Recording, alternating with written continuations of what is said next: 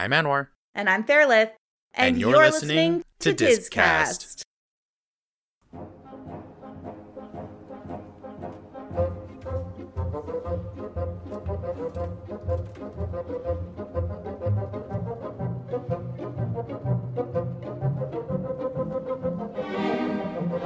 Good morning, Anwar.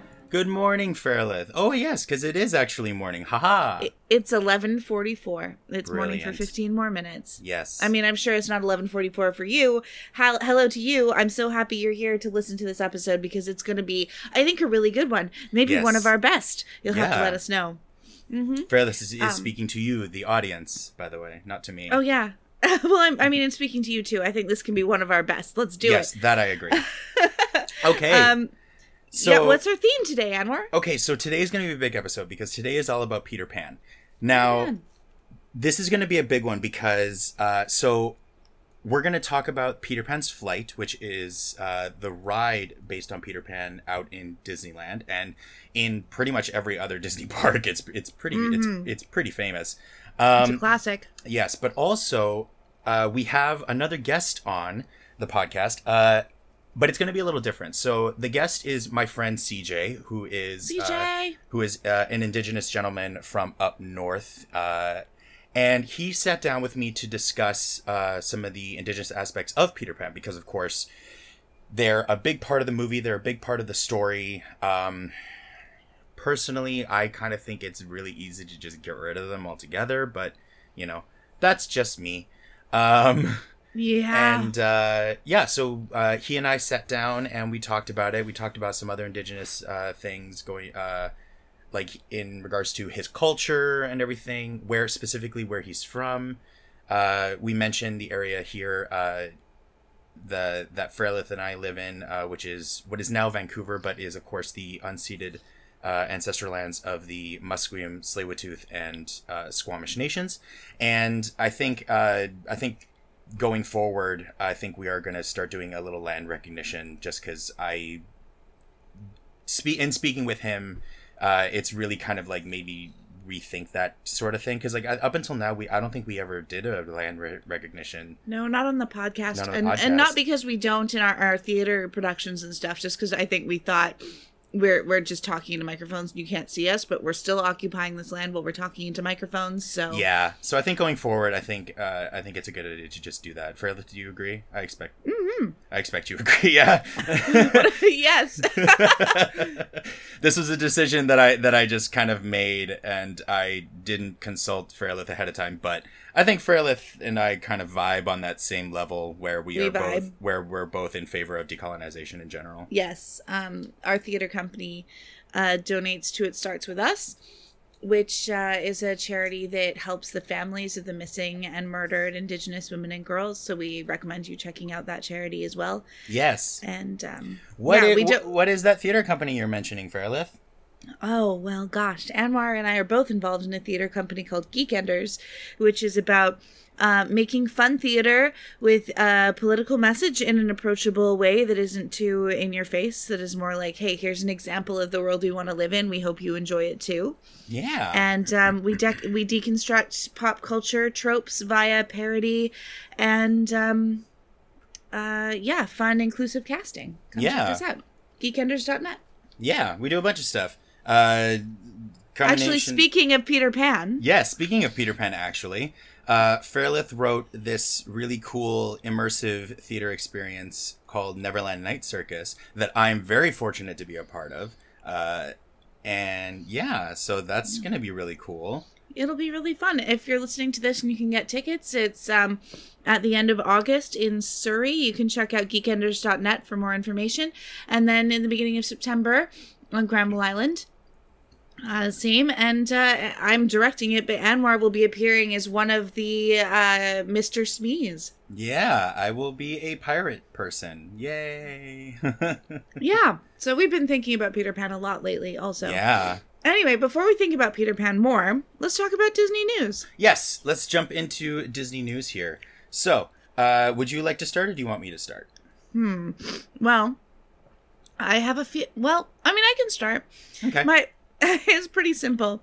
My news is that the, the um, tickets to the Oogie Boogie Bash, which is the new Disneyland Halloween party, went on sale on the 13th, um, creating a huge problem for the Disneyland uh, website and uh, creating nine to or seven to nine hour waits on a glitchy site that charged people sometimes two or three times on their credit cards and sometimes kicked them off right when they reached the front of that seven or nine hour queue.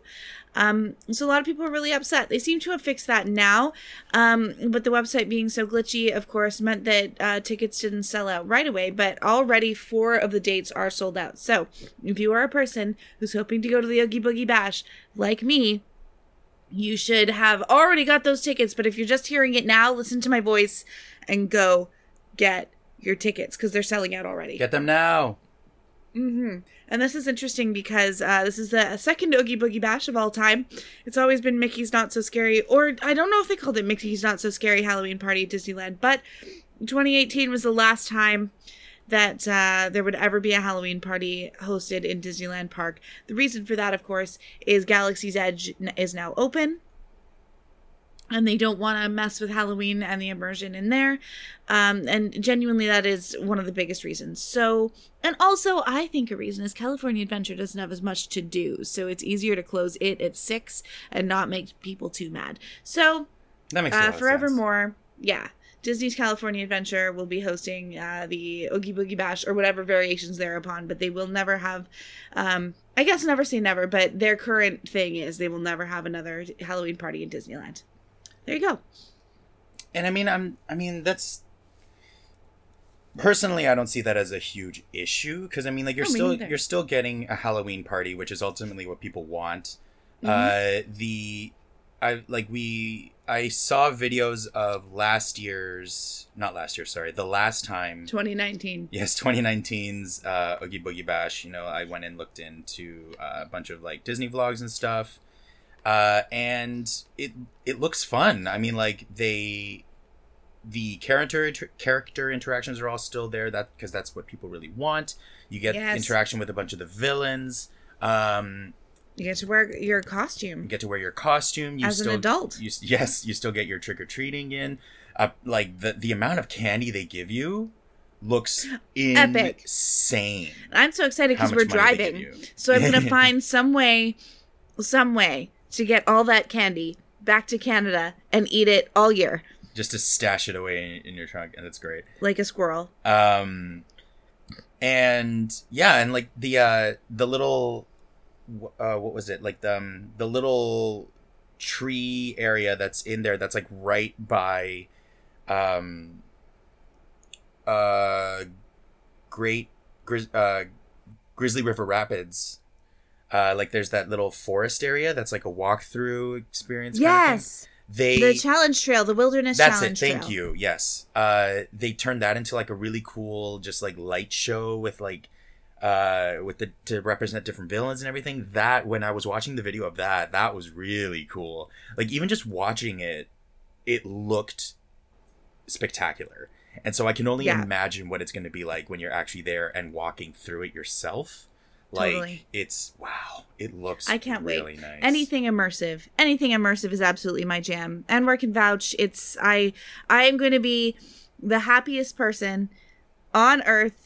I will take video for all of you. I will take. I will. I'm. I'm so ready Yeah. for this. This has been- been my dream since I was eight years old. My number one bucket list thing: go to a Disneyland Har- Halloween party. I can't tell you how ready I am to be immersed in this.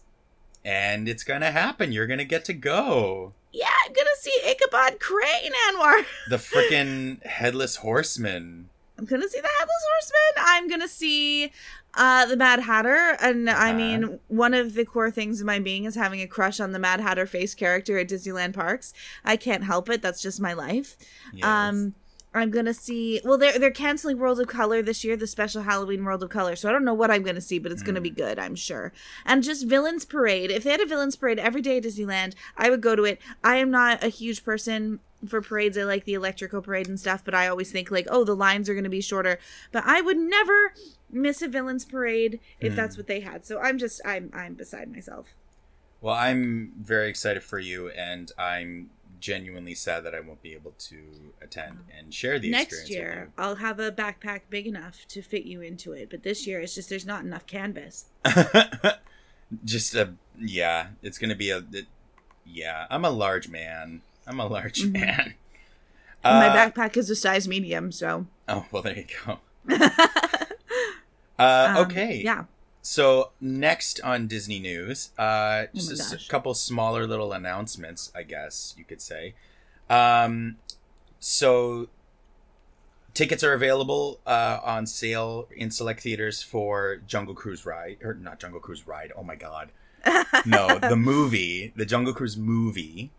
Uh, which I'm super excited for. I keep going. I keep going to the Cineplex uh, website and I keep waiting. But unfortunately, they only they only do it. Uh, they only sell tickets uh, up until a week ahead of time.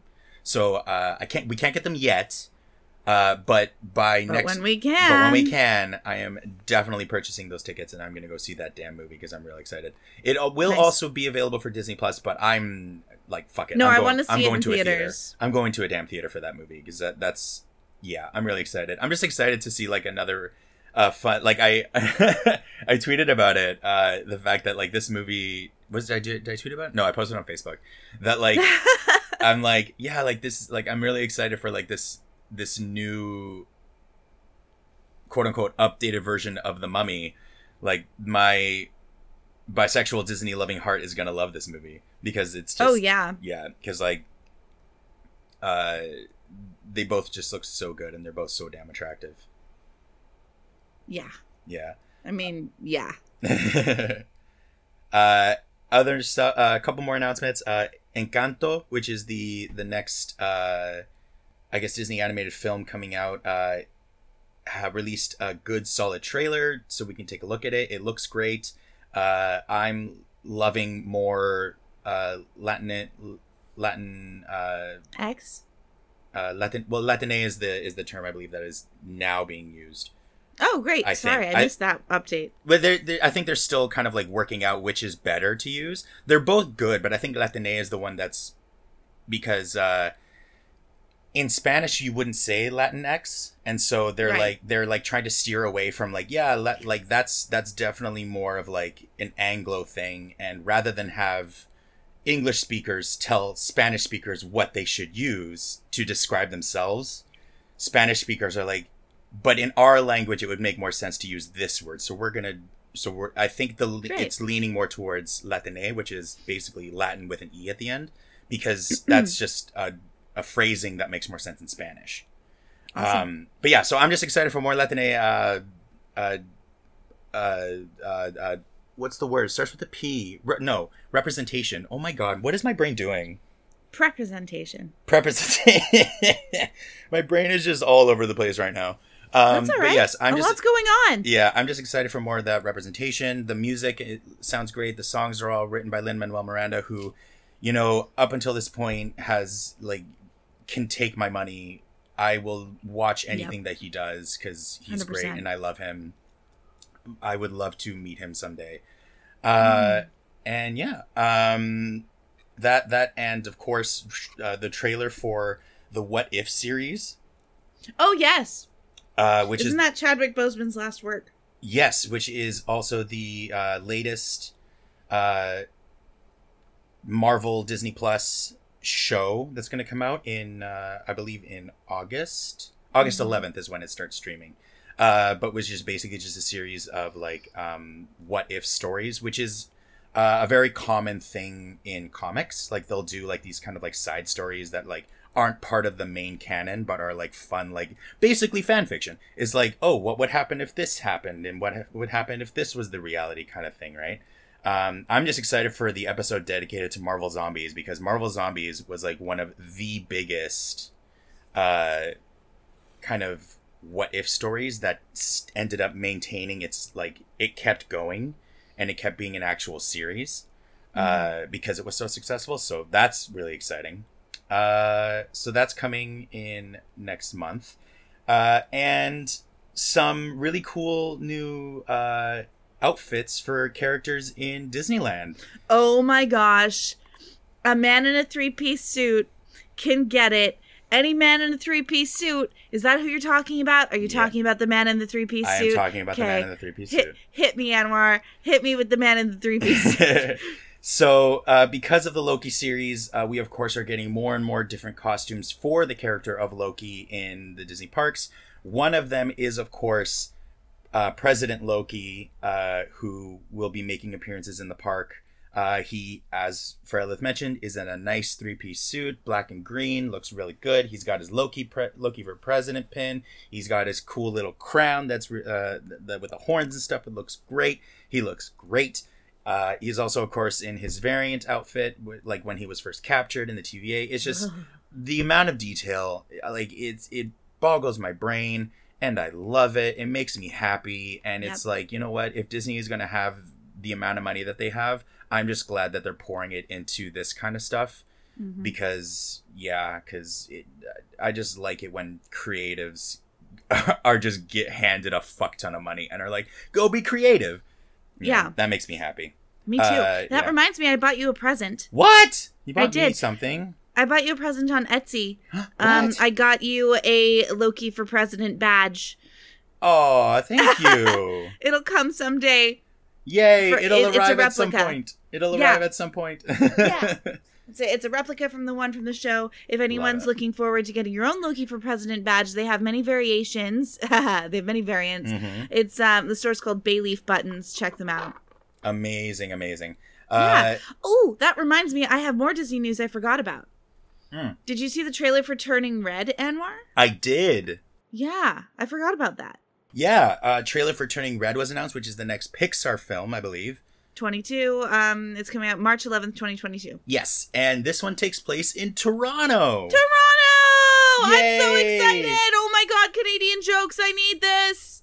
yes, I'm so excited. Uh, it's gonna be great. uh, looks like the main character is uh, is Asian, so I'm I'm happy with that because of course you know Asians do live here in Canada too, so that's Yes. great. Uh, yeah, just uh, it looks super cute, and I- I think it's just interesting the idea of like if you if you get too excited or if you get uh you know what's it called if you if you let emotions go away you transform into a giant red panda Yeah, that's the thing. so but Um, also red pandas are just thing- adorable Red pandas are so cute. The only thing, um, there's been some discourse online about another protagonist of color turning into an animal throughout a lot of. oh yeah movie. no I, I definitely thought that that would be a thing the second i saw it i was like oh we're gonna have that conversation again eh which Yeah. is a completely valid conversation It is. Why do we have to? it's Like, a completely valid ah. conversation there have been a lot of Disney protagonists of color that have not changed into animals, but this is becoming a pattern, and that's a little weird. Like, it even ha- like the part it even happens in Soul, Mhm. but it's like not necessary really that it happens in Soul. So it's like, why are they doubling down on it? I'm sure the movie's going to be super cute, but like, also make some movies where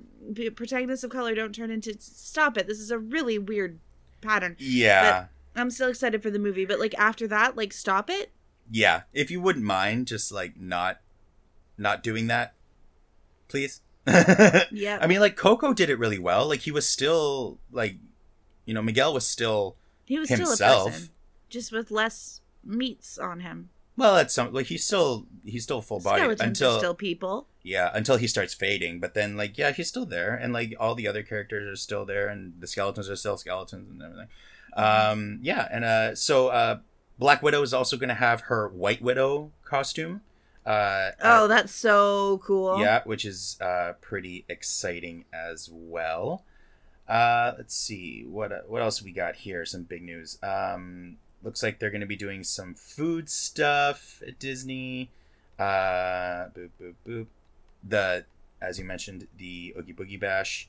Uh, oh, so some updates on the Disney Wish. Well, not updates, but it's more their uh, they finally kind of gave us a good rundown of the different dining experiences that are going to be available on the Disney Wish. Oh yes. Yeah, so uh, there's going to be a few. There's um, there's the Avengers one, which is apparently going to have like an actual story. I thought it was just going to be like Avengers themed, but there was actually going to be My a story. immersion. I'm yes, so exactly. Uh, apparently, you are going to be there, and you're going to see Scott Lang, and you're going to see uh, the Wasp, and I believe, I think they also mentioned Black Panther and Black Widow, and I think you're basically gonna just try and like team up with uh, with the Avengers to try and s- solve a problem, basically, right? But at your table, they're gonna have like these.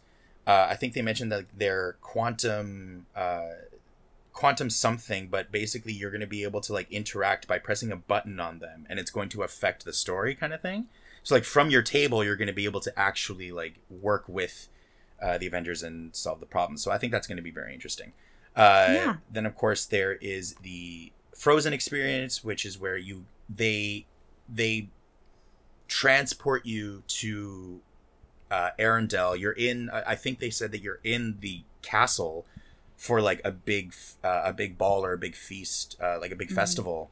That's cool. Yeah, and so there's gonna of course be the characters there interacting with you and everything. Uh, Elsa does like a show. yeah, with Elsa projection a show, mapping. yeah. Yeah, and she'll she'll freeze everything for your entertainment. yes.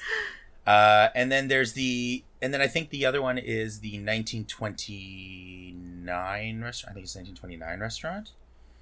uh, which is basically just going to be super themed to be of the time of like classic Hollywood and stuff. It, it's to reminisce of like when Walt first opened the company and uh, all that all that good stuff. That's nice. Yeah, I think it's I think it'll I think it'll be cute. All right. So, um, oh, Jungle Cruise update. Yes, Jungle Cruise update. It's open. It's open. It's it's soft open, but it's open. It yeah, it's open. There's there's videos available. You can watch the ride through. It looks super cute. Um, so what were your uh, initial reactions to watching this ride through? Okay. Well, I don't I don't usually like to talk about myself. She lied, but but oh, I just misgendered myself. Hey, I'm I'm I'm exploring they them now. Uh, but she is also fine. Uh, I um so my dream job in the whole world is to be a jungle cruise skipper. I think I'd be very good at it. Um, so I have some thoughts, and one is the jungle cruise skippers are currently under rehearsed.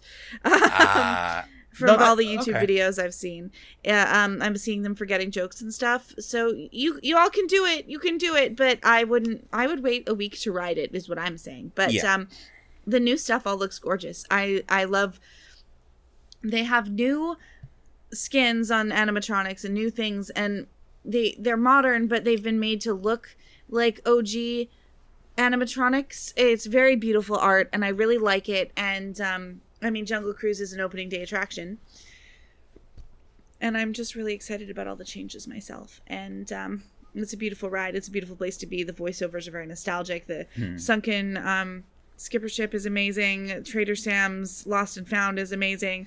The Hmm. pool of people is amazing. I have no complaints whatsoever. All I, all I can say is that I'm excited to go on it, and um, the backside of water is still an incredible joke. uh, yeah. The back. What do you think? the the backside of water. It still makes me giggle. It's it's such a dumb joke, but I love it so much. All the jokes are dumb. That's why they're so good. Oh, so good. Yeah. Uh honestly, I really liked it. Like the stuff that they that they removed, I didn't miss. Mhm. Like honestly, when I watched the ride through, I, I almost completely forgot that they were even there. I was like, "Oh yeah, that's right. They're supposed to be like marauders and and people like and like headhunters." But yeah, no, all that's gone. Like uh and I like it much better this way. well, I think it's they did such a good job of like not uh of like not altering the flow of the ride that Mhm. it's it's so perfectly seamless. It does not disrupt the ride in any way. And so you still go through, you know, you still come across the bathing elephants and the hippos and the piranhas.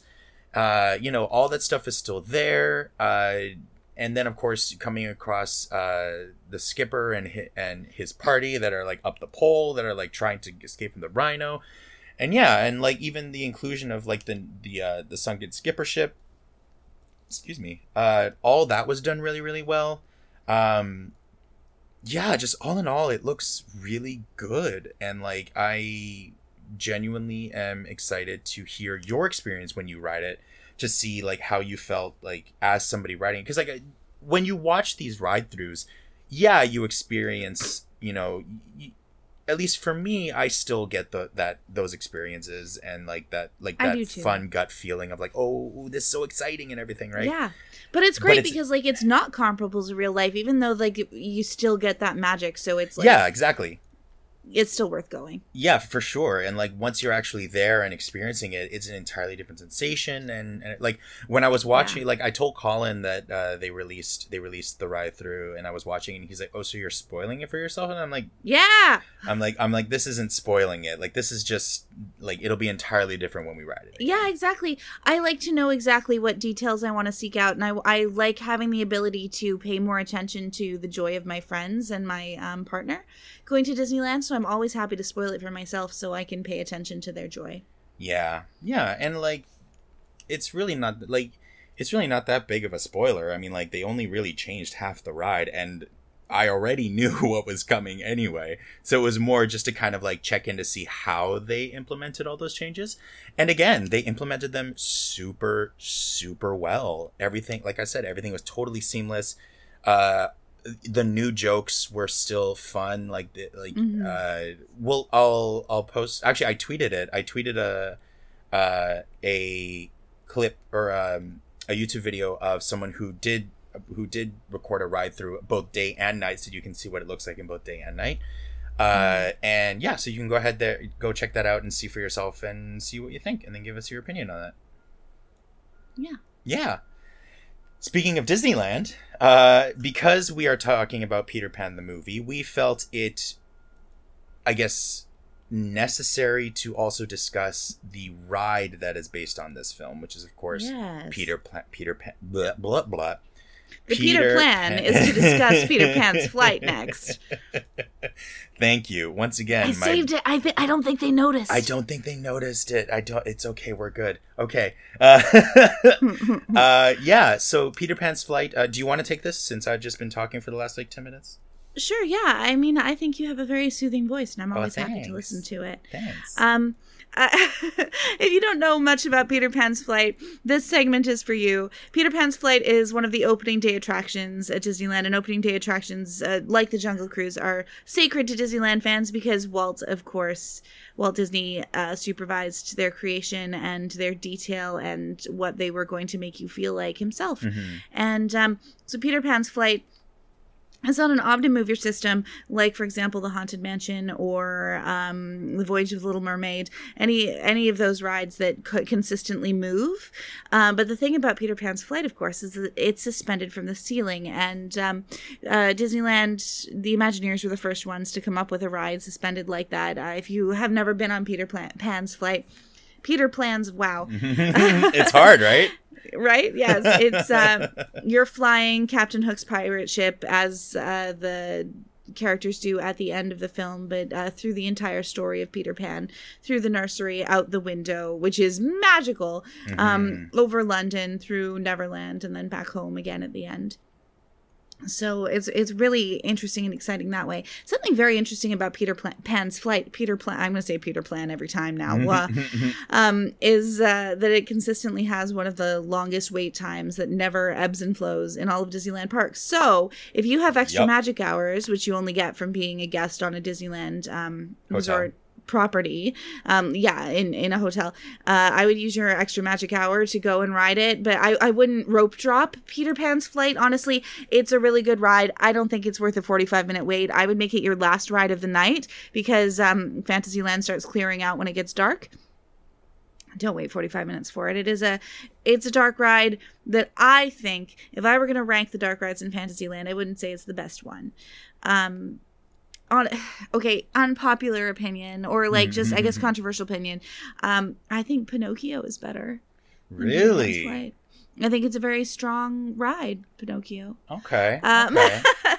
but it's really good. Like ride Peter Pan's flight, going over Never, flying over Neverland in that ship is incredible. But like, don't Yeah. for God's sake, don't wait an hour for it. No, no, no, no, no. Uh, my recommendation, like uh, similar to what Fairlith said, is if you are gonna stay on uh, on a Disney property, like even even like look into the Paradise Pier Hotel, which is the cheapest of the three. You're fine. You're only like a ten minute walk from Disneyland anyway. You're good. Yeah. Uh, go for Magic Hour because in Magic Hour they open Fantasyland and Tomorrowland in Dis- in Disneyland itself. Uh, so go do it. Knock out all of the all of the the adventure not Adventureland, Fantasyland dark rides. Do all those first, and that way you're they're they're out of the way. That because Fantasyland is one of the areas that's consistently busy. Uh, Mhm. I think partly because of the fact that all these all the families come in and and like that's where they go because it is so uh I guess so heavily geared towards children. Mhm. Uh and so yeah, uh go do Peter Pan's flight. Admittedly like it's my opinion of the of the Fantasyland storybook rides is that they're all kind of the same. Like i don't I personally don't think any of them is better than the other. I think each of them has different aspects that I think are very fun uh, that Mhm. kind of like uh, th- that are just generally fun, but I don't I don't consider any one to be better than the other kind of thing. Mhm. Um, so yeah, but, the cool thing about the Peter Pan flight is that yes, it's it's on a it's on a unique track system. Like Freyla said, it's above you, so that uh, the ship kind of like has this f- uh, almost It free rocks. hanging. Yeah, it has like a free hanging sensation, which is really cool. Yeah. Um, For the time, also. oh yeah, yeah, completely mind blowing. And yeah, and like when you're flying, when you're riding over, flying over London, it's really cool. And then like they have the model of Neverland, which is really pretty. Mhm. Gorgeous. Um, Um, there, I have more. yeah. man, Um, Peter Pan's flight is present in every Disney park worldwide except for. Do you know which one it's not in? Uh, Tokyo. Close. Oh. Well, not that close. Medium close. You're closer, like Shanghai? across the Pacific Ocean, which is correct. Hong Kong. Oh, that was my first guess. You flew across the whole ocean. You're you were you were close. Um, so Hong Kong doesn't have it. Um, Hong Kong is very small, so I get Hmm. it. Um, and then yeah, until 1983, Peter Pan did not make an appearance in the ride at all. you were supposed to be Peter Pan, which I get, but just like Snow White's Scary Adventures not featuring Snow White at all, it just didn't work for people. Yeah, They didn't and- like it. Yeah, and uh, that whole area just kind of like did a big refurbishment, like uh, over over the years. Like, uh, like when it when it first opened, there used to be like a Skull Rock near it. Uh, we were Mhm. we were discussing b- ahead of the podcast. Uh, Oh, yeah. before the recording that there was like a big pirate ship and like to whom the pirate ship belonged to. Uh, apparently, the pirate ship that was there was in partnership with uh, with a was it a restaurant? Chicken of it- the Sea. yeah, Yeah, it- Chicken of the Sea pirate ship restaurant. You went into the pirate ship and you could get a tuna sandwich. just the idea that ju- it, that's so funny to me. It's so funny. Me too. Uh, the yeah. um the footprint where the Matterhorn currently stands in Disneyland Park was a lagoon, and the pirate ship couldn't have steered into it in any way. Like it, it's just a round pool for the pirate ship to sit in. It was and just there's there. a giant, yeah, a giant galley sitting there. Um, when Chicken of the Sea withdrew their sponsorship in the late '60s, it became Captain Hook's galley, and it's gorgeous and awesome. But uh, I think what they have now with the I'm sorry, I can't remember the name of the ship that's part of Fantasmic that sits outside of Pirates of the Caribbean in New Orleans Square. I think is more the uh, it's, it's more immersive. the Columbia.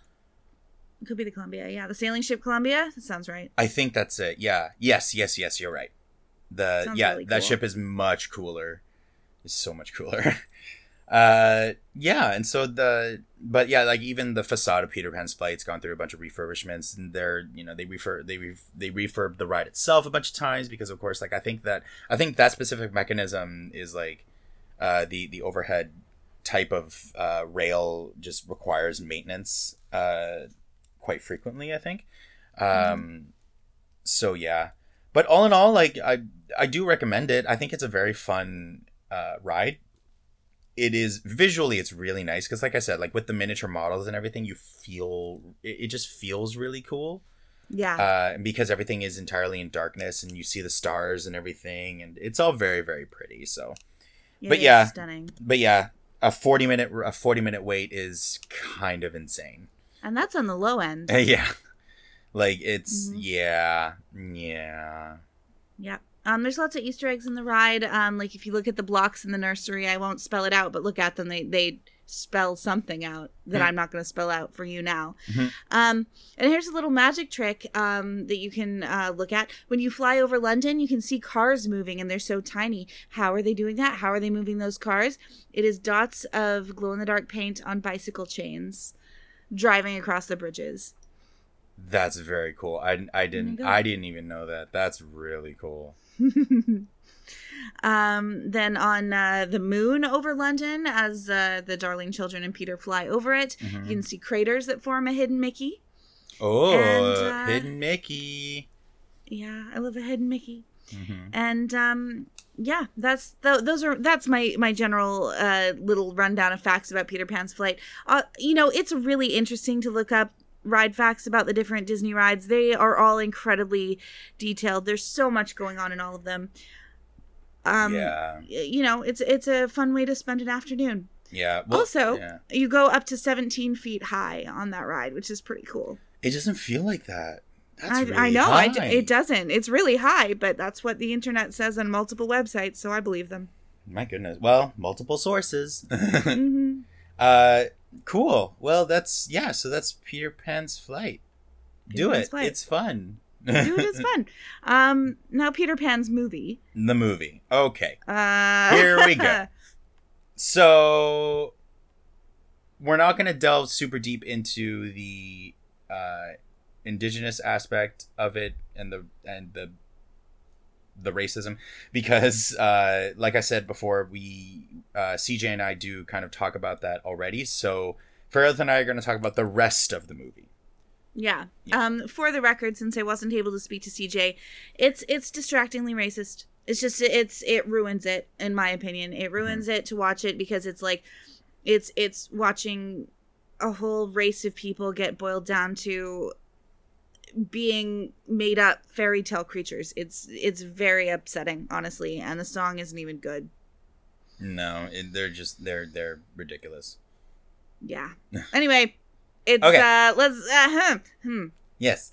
All right. So, uh, start off the film uh, with the with you know the the classic these classic like title card sequences that come in with like all the credits and everything.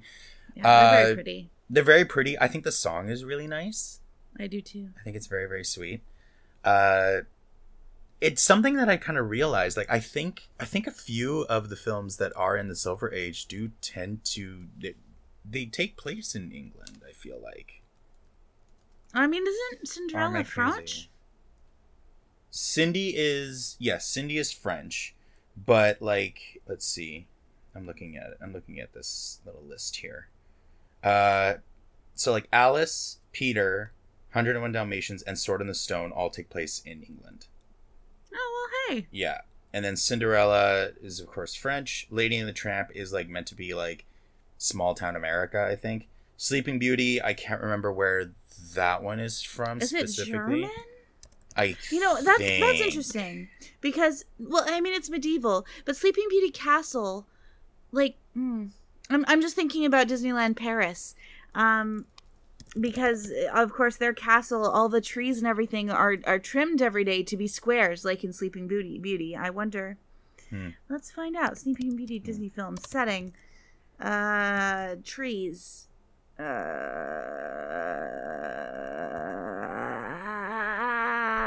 I don't know. It's in the 14th century. I'll keep trying to find it. Yeah. Um, Uh, and then of course Jungle Book is uh, takes place in India, yes. which has a connection to England because India was British was a British colony at some point. I was right. She's German. I did it. Okay, there you go. She's German. Well, there you go. Uh, cute. Uh, okie dokie. So there's that. Yeah. Uh, now, okay. So what other uh, what other things we got? Uh, I really like that. Um, so this this whole kind of like intro sequence with like the darlings at home. You have like Mary and uh, Mr. Darling, whose name I had and then I forgot. George. I think he's George. What, George? George George, Darling? Darling? Yeah, I, I think that's right. I think that's right. It's George and Mary? I believe so.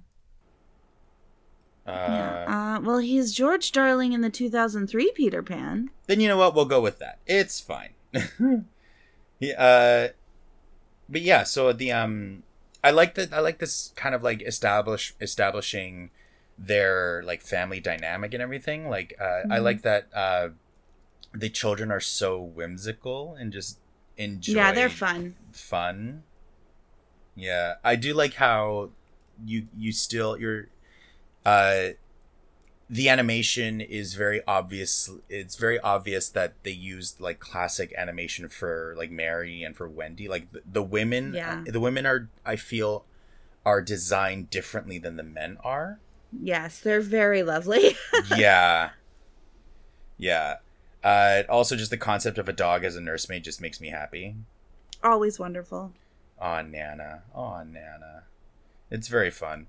Uh, yeah, like I, I liked I liked the establishing of this family and like kind of like making them seem fairly normal. You know, like the dad is a little Yeah. stressed probably because of he needs to get to this party because it's a work party, so he's got to you know he has to make a good impression, and then you know Mary's like trying to calm him the fuck down because he's like losing his mind. Yeah. Meanwhile, the kids are just upstairs in their nursery, like hanging out, doing what kids do, which is play pirates, which is great. Yep. Yeah. What do you think? What do I think? I think I I I love I love this movie and it makes me really sad again that it is so thoroughly offensive um because I think it's really lovely. Uh, growing up I had the picture book of it, so I hadn't Mm. seen the movie. So honestly in the picture book um Tiger Lily was just a princess wearing a beautiful dress and I really liked Tiger Lily and then I the movie was so disappointing to me when I first saw it as an adult. But um generally what I really like about it is their um true to the book in that Wendy has a terrible time in Neverland and learns a lesson about, you know, little boys who refuse to grow up who promise you the moon. And Peter Pan's a dick. Yeah, so that's the biggest takeaway that I have from this movie is that Peter Pan's a dick. Yeah. I, I'm not a fan of him as a character. He's just kind of a dick. Yeah. like i like yeah so i i ended actually so discussing the uh the comparison of book to movie i ended up finding a, a nice little like list here so some of the good some of the similarities that that are there uh tinkerbell doesn't like wendy because tinkerbell is just jealous of wendy because i guess tinkerbell has a thing for peter Well, yeah. I mean, I get it because I also like condescending assholes. So like, Tinkerbell and I are the same. Um, but I mean, like on that note, that's why I don't like the new Tinkerbell movies because Tinkerbell's not a little bitch, and like I say it lovingly, like I identify with wanting to look up my own skirt while standing on a giant hand mirror and you know prancing around being hot and having a like I. I don't understand why they changed her so much to just be this little whimsical, nice fairy in these direct to video releases because it's not she she's my like favorite little guy who just is an angry rage fairy. I could talk about that all day. Oh it makes me mad. Go ahead. Yeah i i I like i like i do like this this tinkerbell in that she's in in that she's sassy and knows what she wants. She doesn't really care doesn't give a fuck about anyone else because it's like this is the shit that i like. This is you know he's my man you can't have him kind of thing. Like i do like i do like an i do like a girl with an attitude. Although i do th- i do think that her sh- her attitude does get a little toxic at some point because like it gets to the point of where like she literally just wants to kill wendy yeah.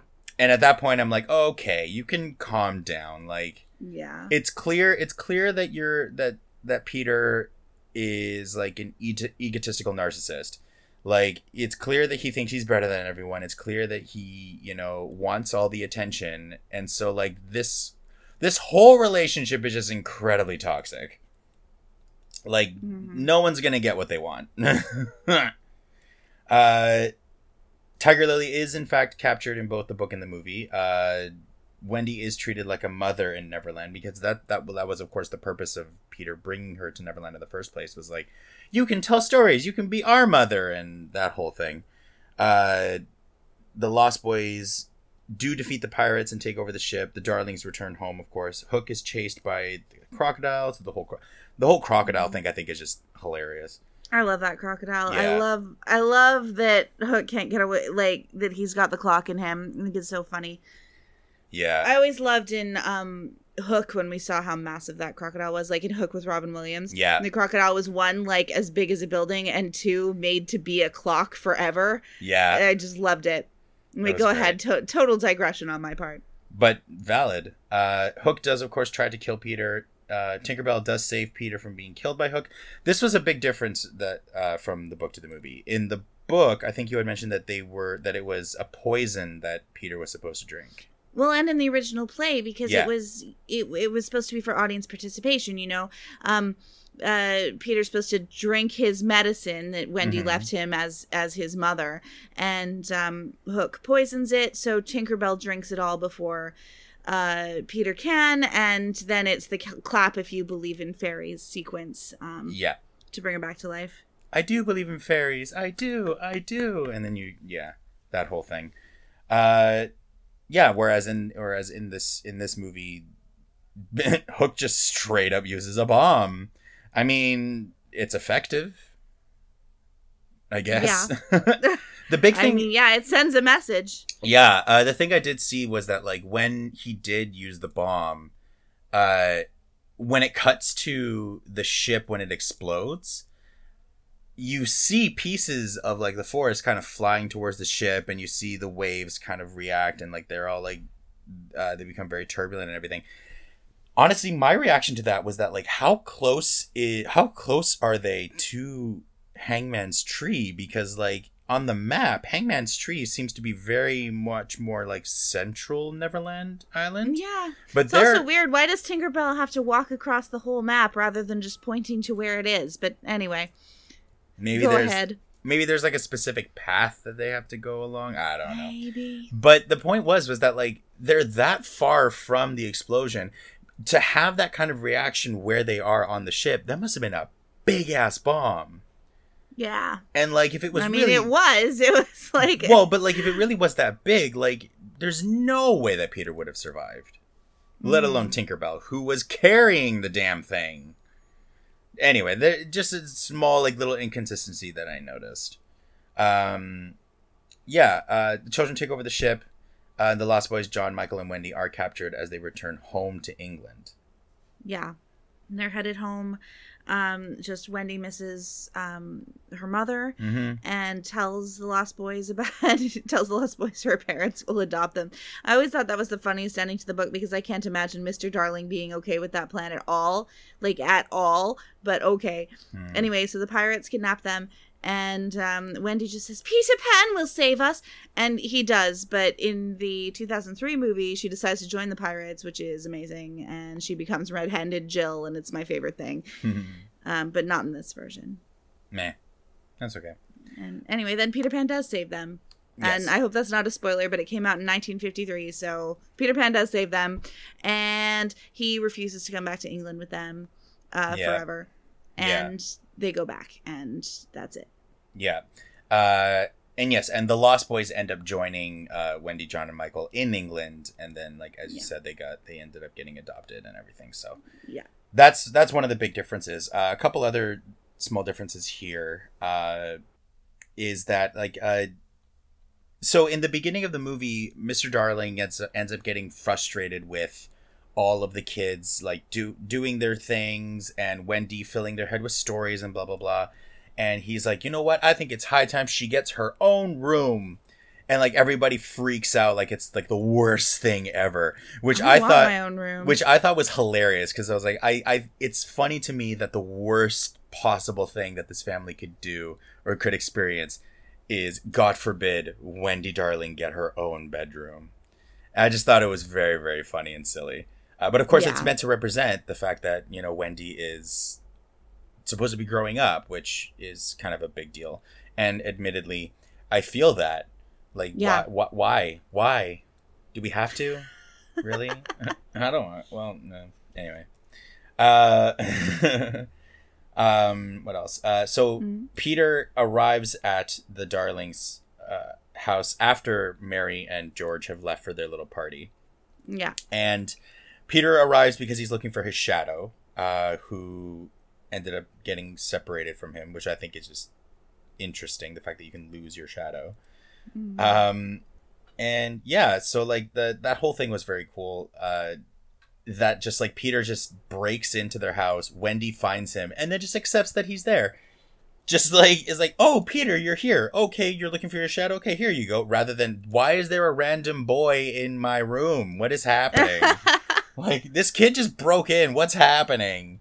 I just think it's very funny that she just kind of accepted the fact that it was just reality, and then well, she it's go- clearly Peter Pan, and like she knows his deal. No, yeah, but I still it was very like, oh, so you're just going to accept the fact that this kid just broke into your room and is looking for his shadow. Uh, yeah. So I thought that was very interesting. Uh, in the lo- in the book, the Lost Boys shoot Wendy, but Peter's quote unquote kiss saves her. Uh, I Mhm. think at that point, like they had established that a kiss is a thim- that they use the thimble as a representation of a kiss. Yes. Yeah. Is that yeah? Yeah, because like they they they don't actually like like Wendy tries to explain to him what a kiss is, and then she has a thimble, and she gives him the thimble instead Mhm. because Peter is just like, "What the fuck are you talking about? I don't know. I'm perpetually a ch- I'm permanently a child." Yep.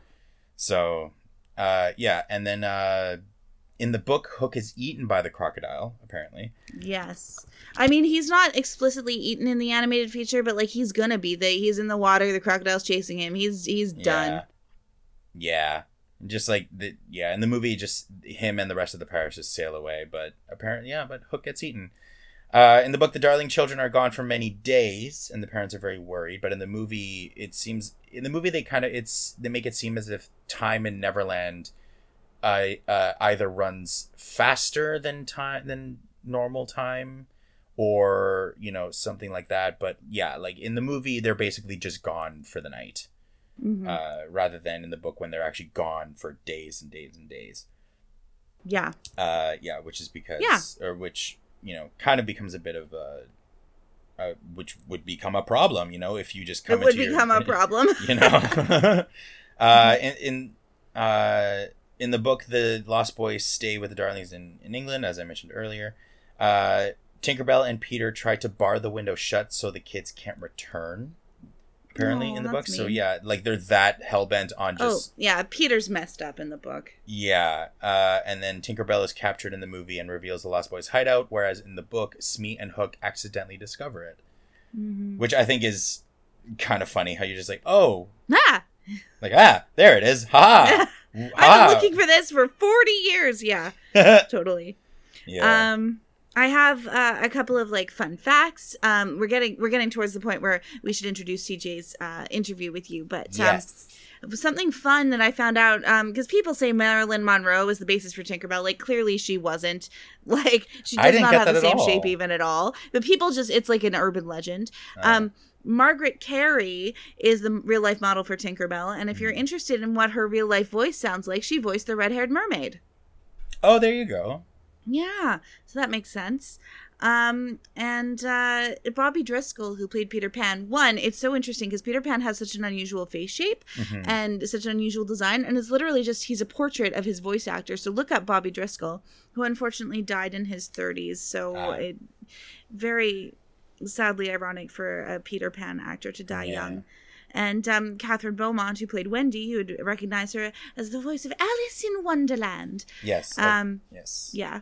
Which Yes. is very nice, I think. Yeah, and uh, I I can't remember whether or not she ends up getting a another voice in Disney. I feel like they use her again, but I can't be sure. We'll have to come across it. I'm not sure. I'd have to check. Um, Yeah. I know she did Alice and Wendy in various things forever. yes, yeah. I think Yeah. at some point, like in live action, like there was like I'm not sure. if uh, like there's some In Kingdom Hearts, for sure. Yeah, like there's definitely when they were doing the the like the Wonderful World of Disney or the um or its precursor like the the what was it called the colorful What? like do you remember when they were doing like those live action when Walt was like hosting the Oh, on TV? on TV I'm not sure. I feel like um, it- what feel- that was called. I feel yeah. Anyway, so like during like in the in like the 50s and 60s when they were doing like their their TV programs, uh Walt would have various guests on and a couple times they had like the characters of like Alice and Wendy on the show if I remember correctly. And I'm not and I'm wondering whether or not they use the same actresses who voiced them Mhm. to like in, like, if they had if they had them in live action as well or not. Yeah. Hmm. So I don't know, but yeah, but that that was that was also just very cool the fact that they had that in the first place. Yeah. No, I absolutely agree with you. Yeah. Um, but yeah, she uh, did every Alice um, and Wendy voice until 2002. Her Oh, last wow. um, Disney credit is uh, in 2010. She was Kairi's grandma in Kingdom Hearts Birth by Sleep. Oh. Oh no, Yeah. that, that's a fun series. I do enjoy Mhm. Kingdom Hearts. It gets real wonky with the story because there are so many there are so many games. So much, yeah. Yeah. There's like there's the three main games, which is Kingdom Hearts one, two, and three, and then you have like D- Dream Drop Distance and uh, what was the one that you just said? Death by Sleep? No. Uh, I don't think it's called Death by Sleep. I just went out of it once. Like uh, Birth by Sleep. Birth by Sleep. Couple like imagine? there's My like gosh. there's apparently a mobile game. Like I don't know. There's it's it it goes it goes ridiculous. But the main games, the, the actual ones for console, are actually very fun. And you know, I love the fact that you go to these like the Disney worlds and you fight alongside the Disney characters. It just makes me happy. It's super cool. Uh, yeah. All right, shall we introduce our uh, well, your talk with CJ about um, Indigenous stereotypes in film? Yes. All right. So here is where we cut, and then when we come back, we will give final thoughts and then plugs and stuff. So Yeah. here we go. In three, two, one. So I'm thinking I'm just leaving food in the same spot I normally do. Because we just throw our leftovers out. Like, I'm Oh, not yeah. going to begrudge a rat for finding food in a forest and eating it. That's fair. Do you not have a green bin, or do you put it in a green bin? and then don't, they we do not get- have a green bin. You don't. And I also prefer to throw food onto the uh, plants because the trees take the nutrients. Oh, When it oh yeah, but you also live in like a forest. I do live in a fucking forest. Yeah, so that's fair. So like big old growth trees. So I'm like, okay, because that's how that's how we got the big old trees out here. It's the salmon run. Ooh. and the bears eat the salmon and they throw it to the side and then Mhm. those nutrients is from the from the salmon carcasses go into the trees eat eat it and they got all this nitrate and they grow way bigger Yeah. than any of ever other province Aw, so- trees. yeah so i tell people it's just you just if you have something that will decompose put it with the put it back into nature Yeah, as nature will benefit from that yeah, that's fair. Yeah. Okay, so, uh, so this segment is going to be edited and cut into the rest of the podcast. yep Uh, so why don't you introduce yourself then, CJ? Because I'm currently running. So why don't you introduce yourself? Tell people who you are. Uh, give your pronouns if you'd like, and uh, tell people why you're on the podcast in the first place. well, I'm CJ Strongheart. Uh, is a name that was given to me. I'm from Sycas First Nation uh, in the interior of British Columbia, if no one figured that out. And um, yeah, I'm First Nations, if you can guess on that. Part of the Frog Clan. Uh, like when I was born, my native name was Na- Nastul, which was my, one of my given names too, which means Wolverine. Um, not really into the pronouns because just growing up with First Nations is like I was always there was always two spirited people, so it was something that was always part of my lexicon or my understanding. Mhm. And we just when that came around, I feel like the Indigenous community just didn't really get into it because we were kind of like we were already kind of doing this. Yeah. Because like in especially in my culture, as I've always um, perceived it, well, I even taught was just that everyone has a place, regardless of um, what you are and where you come from. You belong. Yeah. So and there's that, and I'm on because we're uh, Peter Pan. I believe we watched Peter Pan. and We're gonna talk about Peter Pan, and just funny because I remember when I was in high school, we actually did a like a video essay thingy on it. so I've had this conversation before for sure. Yeah.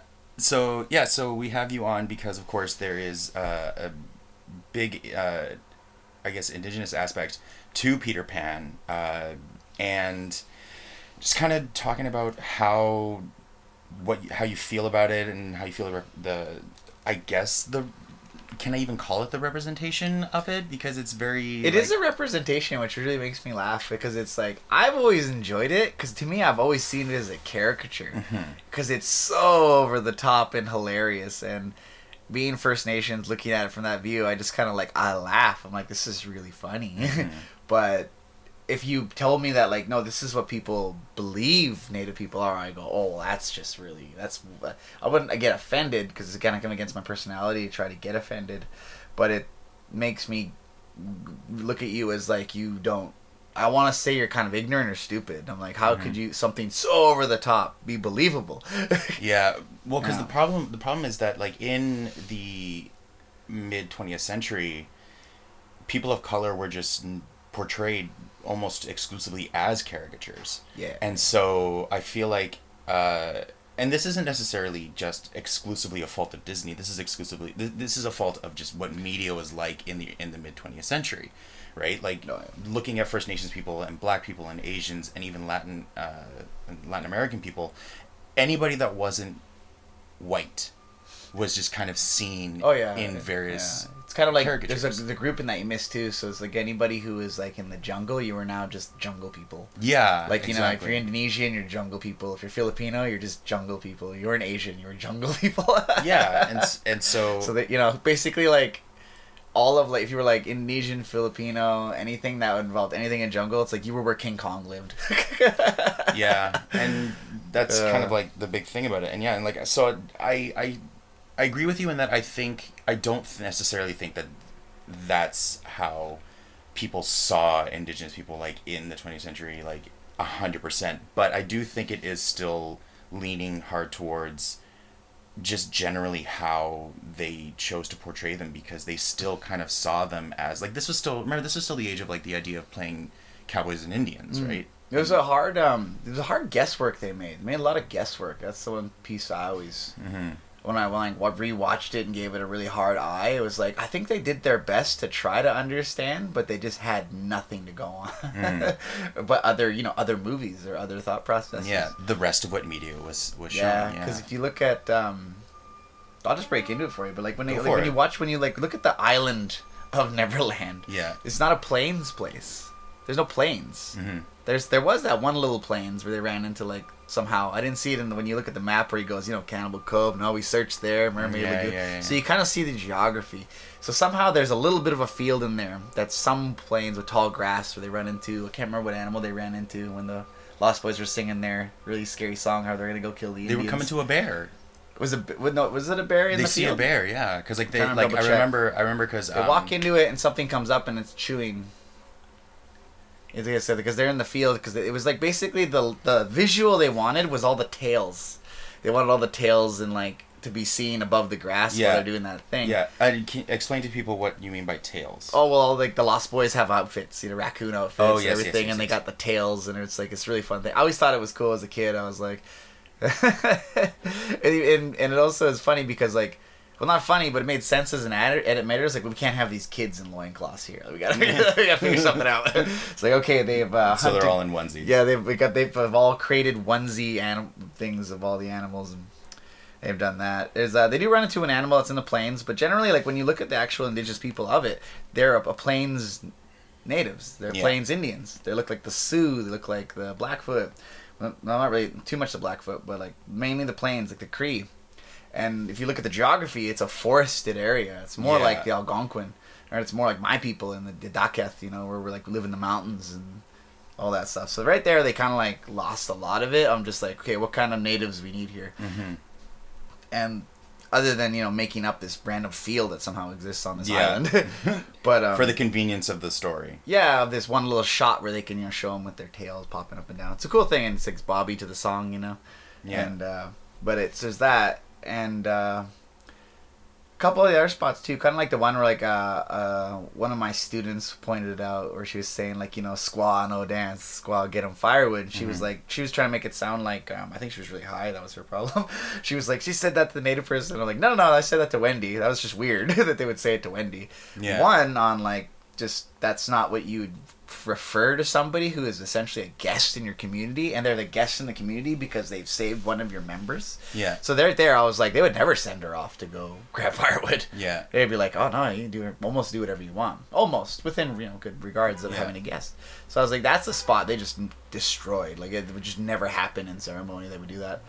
But then like they also mess it up because they're going for the gag where it's like they have the peace pipe going around. And they did a good job of making the peace pipe look like an actual peace pipe. Mhm. I was like, oh, that's pretty cool. But like when like when she took it away from Michael, that's super disrespectful. Like you know, like obviously like he if he's too young to smoke it, and like and I don't even think they would be in that situation too. But like he, he would you'd have to like you'd hold it up. You'd kind of like pick it up above your head and you would kind of go like kind of like it's the uh cuz the smoke was kind of like, you know, we don't lie to each other stuff like that. There's a lot Mm. of cool like metaphorical phrases that happened in movies and describing it, but it's kind of like a bond of trust or like or Mm. you know also like connecting to the creator with that um, space and for her to like also take it away from him and then like hold her nose and pull it away and doing all this stuff it's like it just was it's just bad form Mhm. and then her brother when he actually smoked it he's like he just pulled too hard he didn't need to do that but he actually jumped in so it's funny if i was sitting there and someone did that i'd be like well these two people might die today this guy's cool yeah. So I'm curious, like what what uh, I imagine I imagine it changes, but like what herbs do they throw into the peace pipe? Um, well, it's, it's tobacco. Is it tobacco? But it's real tobacco. Yeah, like you know like how there's a lot. actual Like, you- yeah, if you go buy cigarettes, they put a bunch of stuff in there. It's Yeah. not just tobacco. Yeah. So smoking real tobacco actually isn't too bad. I wouldn't make it a habit of it. Mm-hmm. Yeah. But it's very much in ceremony and stuff and and all that. So it's, that that that part of it was pretty good. And the other one that was really bad was when they showed Tiger Lily dancing on a drum. Would never Oh. happen. Would never happen. Well, I just don't think you would dance on a drum. No, but it just would never happen. In a million trillion years, I would never see anybody dancing on a drum. because I feel like the the the drum would just break. Some are really strong. Some powwow drums are very, very strong Oh, because okay. made very good thick hide. And Yeah. you're right, could break, right? So, Yeah. But yeah, it's um, it would just never happen in a 1000000 Mhm. years. And I always thought it was funny because I was looking at this dance they were doing when Peter and Tyler were dancing. I was like, and I was like, and it's weird that he's wearing this dress, this, Mhm. this giant The headdress, headdress. I'm like, yeah, again, of Aboriginal people who don't, we don't do headdresses unless you're in the plains. Yeah. Mostly the plains natives kind of do that. And uh, not to say that there's other natives that don't do it, but it's just traditionally more like the Sioux and those people in the plains. Yeah, It's uh, like they're in Canada too, but it's the Cree and you know, Yeah. some other more the interior.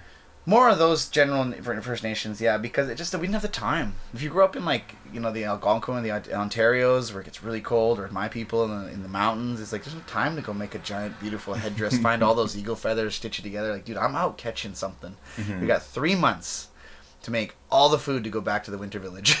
Yeah. There's just no time. That's why the Haida Gwaii are such beautiful First Nations people because they're like, oh, we're out here on the beach. Let's make some cool totem poles. Yeah. You know, oh, cool. I found some crazy cool stuff. I'm gonna carve this, and they go, I want to make this beautiful mat. They had all the time because the salmon run just jumped into their village. Yeah. It'd be like, oh, cool, like, Yeah. oh, dinner's here. Yeah, just and- or you know, or like even here in Vancouver when me and my girlfriend when the tide came out and we Yeah. were going, I was like, oh hey, I forgot. There's all these clams you can come do. Yeah. And I was like, I was like, you imagine being native, telling her like you just found this spot. And we're like, oh, let's just live here. We just walk around, look for food, or you know, just do as the do as the seagulls are doing. Hey, why are they digging up? Oh man, they found a clam. Mm. Yeah, And- they must have found food. yeah, and then you just kind of follow along. Just, it's like so like I found the natives like my cousins are from Sechelt too, like my tribal cousins too, and it's like I found those natives were just really smart, right? Because they just kept they just kept going and found a better spot, and my Yeah. my ancestors were like, no, we're cool, we're good here, star spot. You guys keep on trekking down.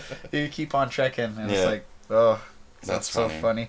But um, yeah, so they kind of messed that up, and the, and the dancing on the drum and everything, and then this dance they're doing, it's because you know how Disney recut a lot of their like animation, Uh, yes, they would repurpose. They would re. and yeah, and that was that same jungle dance that Yeah. every like every savage did in every Disney movie. So I saw that, and I was like, well, they're not even doing any of the traditional dances. Yeah, So they've been just messing up so much and so intensely that it's like, oh my god, it's, it's that's why I think it's a caricature. It's like this is like so. There's pieces that are like so off, or you could say offensive, but I try not to get. I try personally not to get offended Mhm. because I go like, well, it's just wrong. Like I'm not gonna get offended that somebody put two plus two is five. Yeah. it's so obvious to me Yeah. that I go like, okay, yeah, that's Yeah. just wrong, and we're not gonna treat it treat it as valid because Yeah. it's a wrong answer obviously if you're in ceremony you do that someone will try to correct you but if you keep doing it then they're going to be like well now you're just doing this on purpose so and you know it's kind of like a reflection on your own spirit too because you're there to kind of jive with the spirit Mhm. or the creator so it's like hey you're not doing a good job here Yeah. I want you to pull it in and get it get together as we go back into you know back into the sweat lodge or something into the womb of mother earth Yeah. You know, I always tell people that when they have the, why, why is it so strict? And I'm like, well, if you had to go back and to see the creator, would you not kind of put your best foot forward? Yeah. yeah. So, but yeah, there's that. So there's all those like little traditional things that got messed up, and um, and even when they came back, like you know, like Wendy is essentially got super jealous of Tiger Lily, which I don't begrudge Tiger Lily because flying dude saved me from drowning. yeah. and um, she gets mad and then like decides to call like all the boys come back. Oh, we just hung out with all the natives. They're awesome. We danced all night. They told us their stories. We had so much fun. They all gave us names. We're mhm. part of the tribe. She's all like, you can't act like savages like this. You need a mother and just all this Yeah. stuff. Was like, you're just jealous. Don't blame don't blame it on my people because because you can't keep it down. Yeah. But yeah, so there's all of that. That's kind of like the main scene that kind of drives it all together. Because the songs are just songs, you know, like you know, why is the red man red? It's like, oh, that's fine. It's a made up song. hmm I didn't get too offended with that. They make me giggle when you actually listen to the lyrics.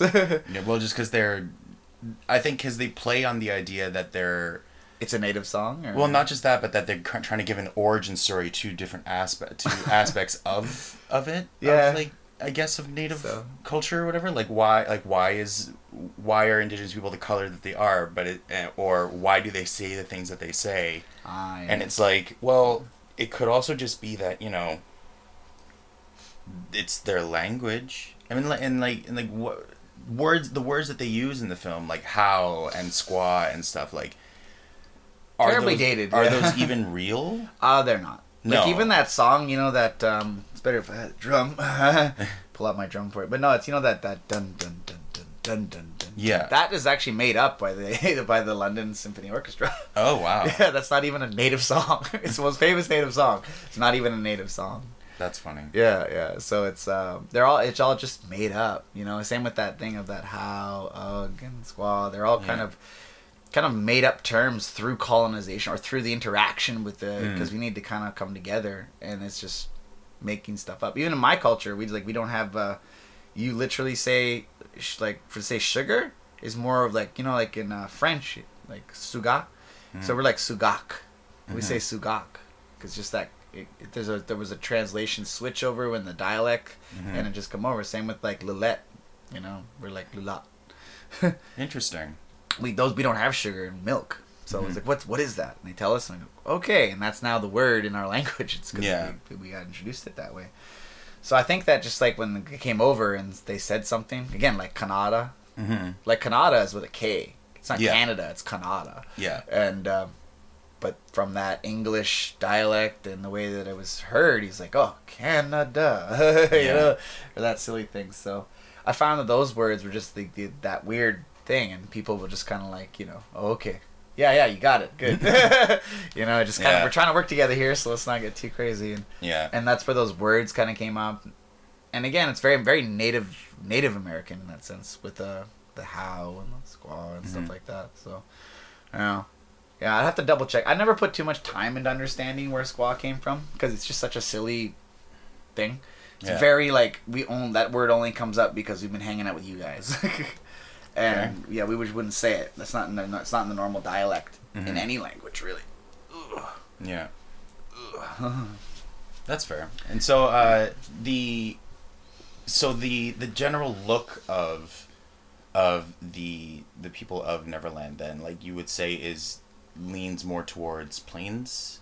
Yeah, the the, the actual the garb. Obviously, Native Americans don't have. We don't all have like you know super small foreheads and huge noses. Yeah. Even for me, like I, I that's one of my biggest tell. And if anybody like listen to this that wants like you want to get cool with Native people, don't ever on your life tell them you don't look Native American. Mm. And I've always like even the other question too is I'll stop people on it when they go like, "Oh, how much Native American are you?" And I, or Mm. Native are you, Indigenous or Indian? And I go like, "Okay, this is the question I have." I go like, I go, "I've grown up under the mountain. I was raised there. I knew the language, I knew the traditions, and I was I've been under that mountain. My people have been a thousand years before any of this ever came around. Mm. How can you call me half of anything?" And then I go and explain the Indian Act, which is trying to get rid of natives. So it's Mhm. in so it's in your social lexicon to try to get rid of us Mhm. by just going, "How native are you?" You know, and even Yeah. in the movies, the last of the Mohicans, you know, the dying, the dying Native American, Mhm. and it's just because you're trying to get rid of us. You don't realize it, you know, Mhm. and it's like you're you're excluding us Mhm. just with your words, and it's like, no, I'm 100, percent.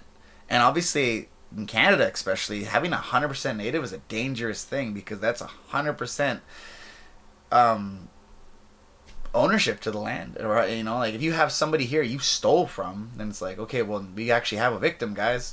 You know and it's uh and it makes it really hard politically to get anything done that's why i tell my people don't even sign the treaty. Don't sign treaties. I'm like why? Because again people don't know. The government only only offers 10% of traditional land. Not Yeah. 50 10 and i'm like yeah well we were here before you. So you know finders keepers. But like it's just it's that's so silly. So that kind of goes into that that um into that whereas the, the caricature leads into these things where it's like what you believe into that caricature. Like oh that's what natives look like. And it's like so when people look at me because i'm athletic and i train all the time let's say i have a great diet but it's you know my training kind of keeps that together i don't have alcohol issues uh, drug issues or obesity so i don't have like the big chubby face and looking looking like how you think a, a na- a native person looks right Yeah. so that therefore i'm like i couldn't possibly be 100% Yeah. so that's kind of where that comes in. Those caricatures are from are are bad in that sense. Yeah. And they kind of create that like you know even the chief has that huge big nose, which most people don't realize that's a wino nose. It's alcoholism. That's the nose you get from a bad alcoholism. It takes years of drinking to get something like that, Yeah. and that's just his thing. He's got good dance moves though in that movie. His feet. Chief, the they, chief man. they did animate his feet to Yeah, I go li- pretty crazy. I like that stoicism and then that just wicked dancing. Yeah. because it kind of follows in a bit of like na- um, uh, Native American like um, culture and like culture and how we actually interact every day. Like even though someone could be super stoic, he's like, oh, he can dance. He can do the fancy dance. really? Yeah. Like, oh yeah, he can do the fancy dance. Super serious guy though. That's really funny. yeah. That's funny. Yeah, the fancy dance, the young man's dance. That's what most people like to go watch in the powwow. Cool. Yeah, it's kind of like the. I always describe it to people. It's like the bird trying to find a mate. That's why it's a young man's dance. You know, like, yeah, yeah. Well, uh, the girls always watch the fancy dancers. I'm just imagining like there's there's I, there's a funny video of like a bird doing its mating dance. and it's Yeah. got like that big frill. that, Yeah. like of like its wing and tail, and it's like it's like three times I'm the size. not of it, even joking. The, the, the outfit looks a lot like that, and it is very interesting to watch. One of my friends was a fancy dancer, and he would say like, "How do you do that, man? It's really exhausting because guys will flip too and stuff." Gee. Yeah, because you know, the more the more you, you can win, you can win. And the guys will win big money, and they'll do the dance. He's like, "Well, you just kind of dance, you do all your cool stuff," and the judge looks away. Then you just chill. it also it turns into you know just like swinging your sticks and everything. Then he turns around, and you go again. That's really funny. and I was like, "Oh, it makes so much sense." Yeah. Yeah. That's really good. It's Yeah. inter- it's interesting because uh, like in in so I I I pulled up I actually pulled up the movie. yeah. Uh, and like while they're wandering through, like they they go through like three different terrains. They Yeah, from like a jungle, Yeah. and there you have like what looks like a a cross between an orangutan and a chimp.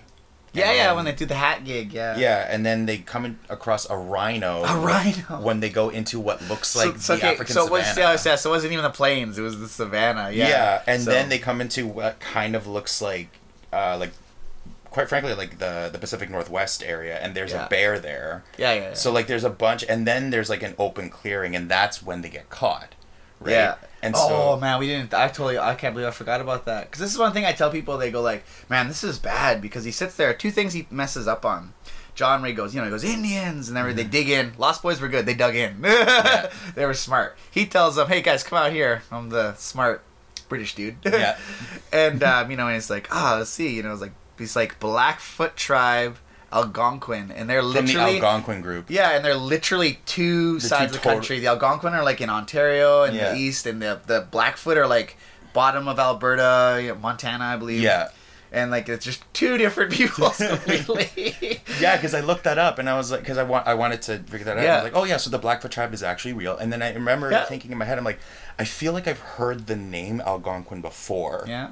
And then I looked that up and was like, oh, that's entirely separate. That's not. That, that's an entirely different thing. yeah, the Algonquin. Yeah, the only thing that I really, I well, uh, just mini comment because most people don't know about it too. Just, just educate y'all on listen native Mhm. stuff. The Blackfeet, they're actually American and and Canadian. Mhm. They they created the Jay, well, created, but they're like the the antithesis for the Jay Treaty, which is that no political border can separate us. So Mhm. like I could just walk into the states. Obviously there's terrorism laws and things like, well, we're gonna hold you here, and you can't, you know. I'm like, well, after the end of these hours, dude, I'm walking through the border. Yeah. Like, there's you cannot stop me, Mhm. and that's what I love the Blackfeet for. They they, they had that like. Because they there was a couple stories. There was a movie actually for CBC did about it, where people just went in and they're like, "What's your nationality?" I'm like, "They're like Blackfoot." They how they hold that kind of like the Anishinaabe or as you guys know them the Mohawk. They hold their indigenousness Mhm. above their nationality, Yeah. and that's what I really and that's what I always uh, love the Blackfeet for on that one. But it's a good animation because the foot's there, right? Yeah. And then he makes the circle, and I'm like, well, now it's the Foot Clan, John. Chill. yeah, but anyways, just yeah. waiting for Shredder to show. Yeah, up. yeah, He's like, yeah. What are you doing here? And then, then- but yeah, to nice, pe- nice segue. Not like then, like ninjas. He's describing this plan. You know, we're gonna, we're gonna, s- you know, like they're, them, you're like they're very yeah. quite cunning but not intelligent. And he's like, we'll simply surround them and take them by surprise. Yeah. and then all, all the racism happens with all the hooting and everything. yeah. See, it's funny because people ask why that occurred. I'm like, because it's quite terrifying. If you've created this mind in your head that these are just savages Mhm. and they're just gonna come and it's gonna be bad, and all you hear is this whoop whoop whoop whoop. Oh, you don't know where they are, and it's like it's it's a it's a it's a mind tactic. You know, I always say like the best visualization of that, of a terribly racist movie although, is The Searchers by John Wayne, where like everyone. It's kind of like a John, what? John Wayne racist? Very intentionally. Unfortunately, because like my dad loves John Wayne, my grandpa loved John Wayne. Like so many Native people loved his movies, and I'm just like, well, I wish you never meet the guy. But um, but yeah, in the Searchers, like the natives are surrounding. There's this foreboding music, and I Mm-hmm. can understand, like, because like even on a, on a human level, a group of people are circling your house, and they're there to kill and kidnap people. Yeah. that's just what it was at the time. We didn't have a good relationship back then. Especially in the plains of in the, in the plains of America, it was Mhm. bad because it was bad both ways. And like, and to describe that basically, to antithesize that, was scalping wasn't a native thing. That was a colonizer thing to prove you caught natives. And then they just went. Ah. They're like, "We'll just do it back," you know, like. And so that's a very that's the and that was the, that's a relationship piece. I always like tell people the scalping is like the first, like real relationship thing that happened between them, and that's like, oh, so that's how you guys kind of know each other. Like, you imagine you grew up and that's how you know somebody. Like some natives, you have to always inti- remember some people why there's that deep trauma. The first time they saw a white guy was they were scalping him, or their family were getting caught and scalped by those people. So it's just such a hard relationship. Anyways, they're getting circled in, and then she realizes that like, oh, the natives, and then she screams, and it's like that psychological warfare, and that's what the whooping was about. Yeah. It's not something they just did. Yeah. So they do all that, and they catch him, and then we get that fun scene. yeah. it's, it's a pretty funny scene. yeah. They get caught, and then they- they're like being like, uh, they're being like led back to the village, like in. Yeah, I just love John. How he's so noble. Yeah. Like he's not. It's again. If you watch it, I as I did my video essay in university, I was like, he now became the noble savage. You know, Yeah. like where he's getting cold pulled along by the neck, but he's got all this dignity and stoicism. because and- he's British. Yeah, but it just I always thought it was a switch because like when they show natives in that position as like slaves, the same. It's the same. They're just too proud to be. um Yeah. So I tell people it's like you do know that natives got sent back to Europe as slaves, and they're like, why? I'm like, and I'm like, not why, because that was just what happened back then. But it's like why there's no natives now. There's no like, Mhm. oh, I'm like, you know, I got some blood from when my my dad got brought over here as a slave, and natives just never accepted it. They were like, I'll just die. Mhm. Too proud. Also, they, there's a really strong belief amongst most Native people to never leave Turtle Island, which is North America. Mhm. So um, I think they just lost their heart. You know, died of broken heart, basically. Yeah. 'Cause they were like yanked from their home. Everything, yeah, and they just Yeah. couldn't, and just didn't want to keep going. Yeah. like, nah, it's, it's not worth it. So North America is Turtle Island. Yeah, Oh, Live on Turtle cool. Island. that's why Instagram's pretty dope because you can you can point out that you're on Turtle Island in Instagram, and I was like, I appreciate you guys. yeah. Well, because um, like on Instagram and on various social medias, you can like pinpoint like even here in in in what is now Mhm. Vancouver, you can say that you're in the uh, uh, Musqueam, Slow, Tsleil-Waututh, and Squamish nations. yeah, I always hate that native word, tooth. What what is why? What is it mispronounced? No, it's a hard pronunciation. Like even Yeah. for me, like to say to say trout in my language is cluck. And there's a lot in there. Yeah. I grew up with that language, so to me, I'm like, God dang, you guys had could have get a better name, just or not a better name, but just like almost like just ease up on everybody, because like especially my particular culture as a Dakelh, like three hours away is a different dialect. To say moose is Genyo in my dialect, and then you go three hours to Fort St. James, Jayo. Oh wow. So we all kind of know what we're talking about, but it's like, Yeah. God, those Fort St. James back, you know, those psychos they talk weird. That's funny. That's interesting. yeah, so when you get that word, you know, the swale tooth, it's like, pardon me, come again? you know, you want to almost like, if I met those guys, but you know, back way back in the day, imagine myself meeting them for the first time. I almost want to look at them and be like, nah? like, say, say again, what? you guys are what? Yeah. Well, I mean, like. I live right by the Musqueam golf course, so I'm, I'm in that territory. Oh, So okay. yeah, yeah. Yeah. So yeah. Well, we we we try. No, I, I just make fun of them. It's like I make fun of the Haida for that too. Like you know, for Oh. me where I come from, it's like uh, it's uh, we had the uh, Mo- Moose clan, which is gone because of smallpox, and then Casual. yeah, no, my grandma was like one of the last. My great grandma, Mary John Senior, she was one of the last ones, and then she had to get adopted across. That's why I had to get adopted across because I was I just by protocols. Nothing super crazy. Not. What, like that, have a what does that mean? Adopted across. to the other clans, as I'm going to explain in Oh. a second. Oh. But um, yeah, but there's the grouse, the moose, and the frog, and you can't marry inside your clans. Kind of how we keep track of like you know um, inbreeding. That's Yeah. that's how we keep track of that, you know, like and stuff like that. So So it doesn't happen. yeah, and that's why I kind of always tell people is like you know natives were pretty cool having the white people show up. They're like why? It's because we got rid of that whole inbreeding problem. Right? Yeah. Like it was a good call.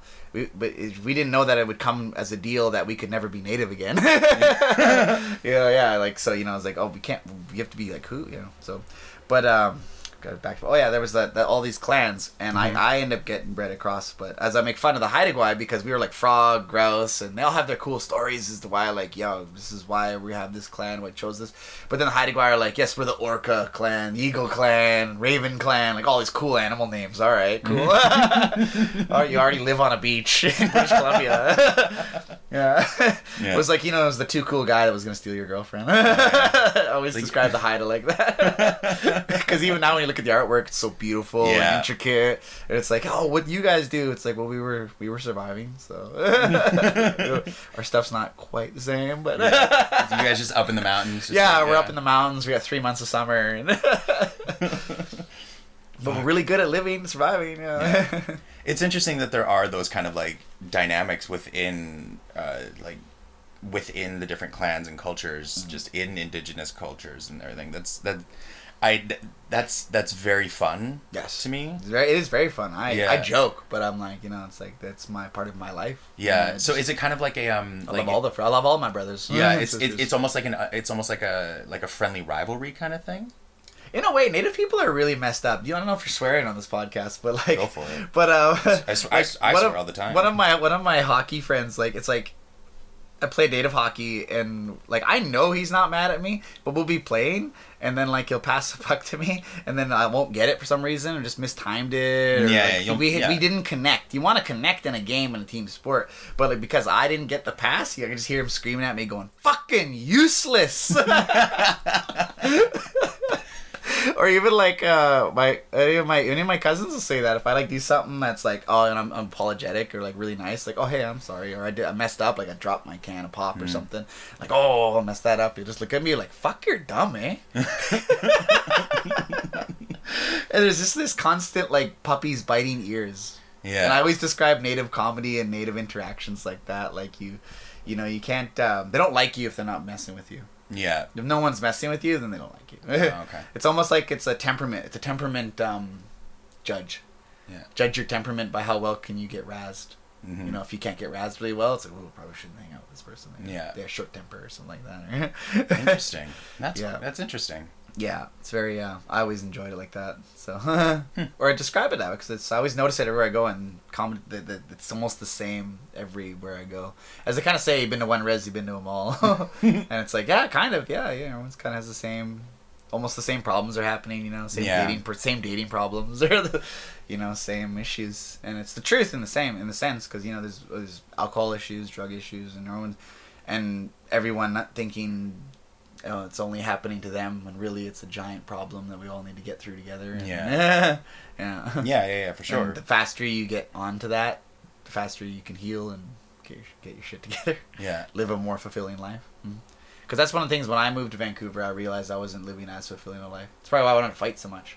Yeah. I wanted to take all these fights and just agree to fighting in the cage because it was like um, it got me out of this, got me out of the res, and also gave me purpose. Mhm. And now that I'm here, I'm like, oh, it's so nice. We go to the beach, girlfriend's awesome, hang out with all my friends all the time, and just Mhm. way more chill. I'm like, oh, I just don't need to fight no more. Mm. and a part of that, you know, so yeah. And Vancouver is a very indigenous city Mhm. as I tell people, and I, I, I make fun of it all the time that we kind of lost East Vancouver because it was more, it was way more natives used to live in East Van, and now it's just not the same. Poverty does that, but Yeah. because it got really trendy and hipstery in East Van, so it's um, but it's uh, just what it is, and uh, but Vancouver, Vancouver is still a very indigenous city in its whole, so it's almost like it's a safety net to come. Being native and coming to Vancouver is almost like a safety net. Where you're like, oh, okay, cool, still. That's nice. Yeah, I always consider it that. Some people consider it to be an Asian city, and I go, really? I don't know, man. Like you go, Mhm. go over to Musqueam, go over to all these places that still exist, or the Capilano. it's like it's that's still those those were natives have been there thousands of years. That one spot. Yeah. They picked a good spot. Yeah. yeah. so- Well, yeah, like fucking Capilano's fucking Mhm. gorgeous, and like Mhm. even here in in like in what is you know now, now downtown Vancouver, Yeah. fucking English Bay is beautiful, Yeah, Kitsilano's Squamish. beautiful, Squamish, Ooh, gorgeous yeah, just- Yeah. Yeah, Just set up camp here, guys. it almost it almost makes sense as to why this area became so populated. Yeah, yeah, yeah. It's very, it's very beautiful. Yeah. So yeah. lost track of what we're talking about on that one, but That's all right. Like I, I, I'm, I'm more than happy to kind of go onto this tangent just because, like, just to Yeah. be able to. Oh, I can get on far too many tangents because it was also my degree in university, so I can like, almost get too political with it, or I can get too in academic, and then I Mhm. can go like really just ground level of like it's like nah, I just remember being First Nations and being hanging out with them and talking with them and just how it all works, being native, walking through life, Yeah. Well, I, well, I, and trying to stay connected to because I'm still trying to find a sweat lodge now that the lit restrictions are yeah. off. So yeah, you know, anyone's listening to this in Vancouver, you know, Sweat Lodge, because I'd like I'd like to go back and talk to the creator. Um, talking to Miguan, she's supposed to give me some um, sweet grass and everything to go back to that and just kind of be more chill and centered. And Who's Miguan? Miguan's one of my students. Her name's Feather. Oh, cool. Dope name. Just walking walking the earth. Name's Miguan. Damn. That's I cool. almost have to say it to her every time I'm training with her. I'm like Miguan. Hey. uh, yeah, she's very um. She got she got this fire. She got the fire. She wants to hit things. yeah. So she's That's cool. shit. Yeah. Yeah. That's awesome. Yeah, yeah, yeah. So, and I, I just try, I try to always just share and connect with as many Native people as I can, and try to help out as much as I can with that. Yeah. Because it's uh, my my grandma always said it's hard being hard being Indian. She would say my grandma came from that time.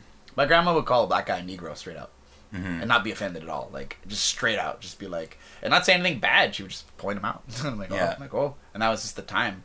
My grandma also, you know, was was at was at Kamloops Residential School, so Yeah. seen some shit. My grandma's Yeah. been through some stuff. When you've seen some shit at some point, it's just like you just How caring. well I do tell people that like you can't get super offended with some people. Get the gauge of who you're talking to. If they had a really hard life, saying something that's mildly racist is just not on their radar of concern. Yeah. You have to really take in like, well, this guy been to jail and he's reformed himself and he's seen a lot of hardness in his life, maybe not give him some flack about how he's saying there and there. You know?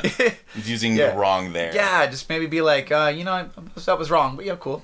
Yeah. Yeah. A, a, a, a, a calm correction as opposed to just straight Yeah. up, you're a fucking idiot.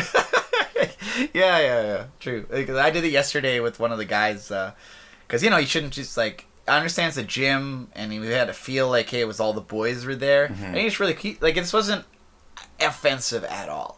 But he just really quickly like just like oh he's just gonna quickly change. No one saw him change. It was fine. It's like he changed in his car in public. You know, it's fine. No big issue. Yeah. But I walked up to him and was like, maybe not make that choice when there's like you know some some of the other ladies are in the room, because I don't think they would have an issue. But somebody watching you do that would have an issue, and then we're in trouble in this new age of Ah, calamity. Yeah, yeah, yeah. Yeah. So things like that. yeah. hmm right. oh, like, like, oh yeah, so changing. I, I just walked up and smiled, laughed at him. I was like, maybe not make a habit. Yeah. And that's a calm correction. Yeah. Just, I'm just looking out for you, my guy. I'm not mad. No one's mad. yeah. Yeah, and, and, And I appreciate those people.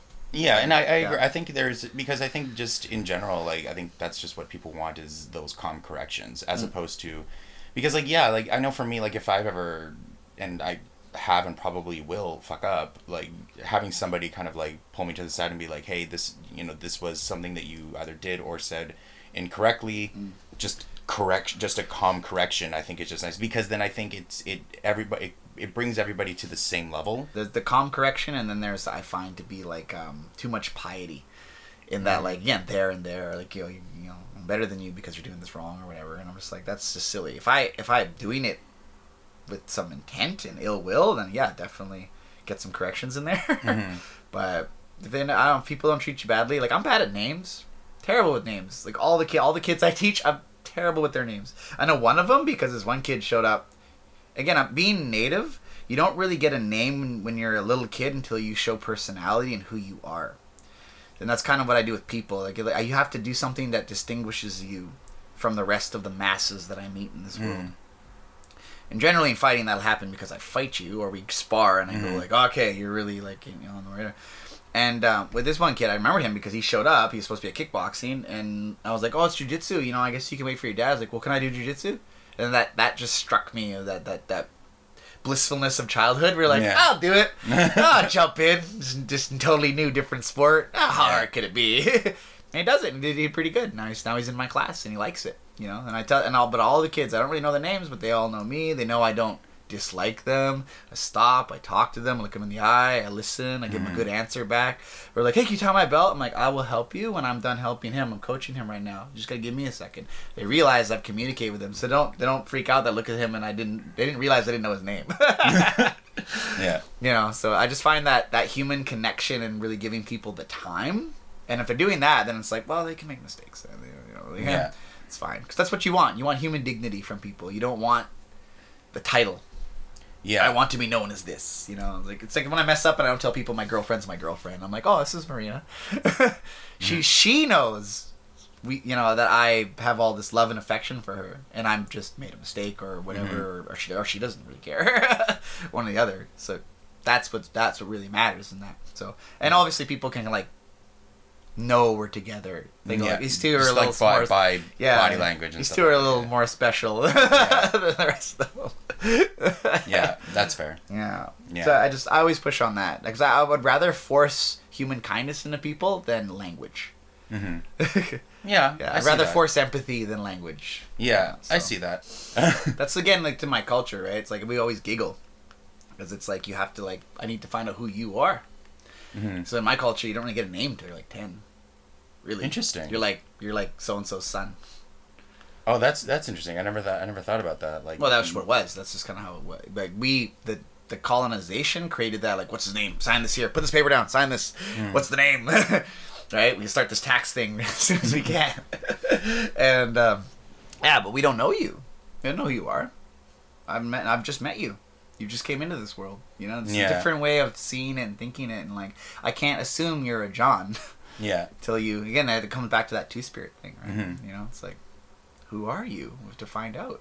yeah that's that's interesting that's a cool that's a cool idea Yeah, that's a cool a very neat idea. i like that yeah like having a temporary name Yeah, it could be. for for you know Hell, I have society three or whatever. names, so well, there you go. yeah, a lot of names actually. So yeah yeah, yeah you have like your name that's that's given like because you have to fill out paperwork and everything yeah, and I got then- two, and I got two middle names out of that jam too. yeah so and then uh and then you have the name that you give yourself because that's what you feel like right no, not in my case. In my case, you earn names or you get Oh, names. Like okay. you do, you have deeds. Like in my culture, you don't get tattoos unless you've done something. ah okay. That's why I have this one tattoo on my left arm because I have the bloodline of the chiefs. yes And then I have my one a tattoo on my other arm because I have Navajo cousins. And then I have the other, and the same thing on the other is because I come from the from the trees. Yeah. that's where my people are from, and I've been like I I laugh at like um some parents where they're like, "Oh, it's dangerous," and I'm like, as I'm like, man, you realize when I was his age, I was walking through the woods with my dog all day, like, all day, and I never got lost. Weirdly enough, somehow. I just follow the dog home. I don't know. Hmm.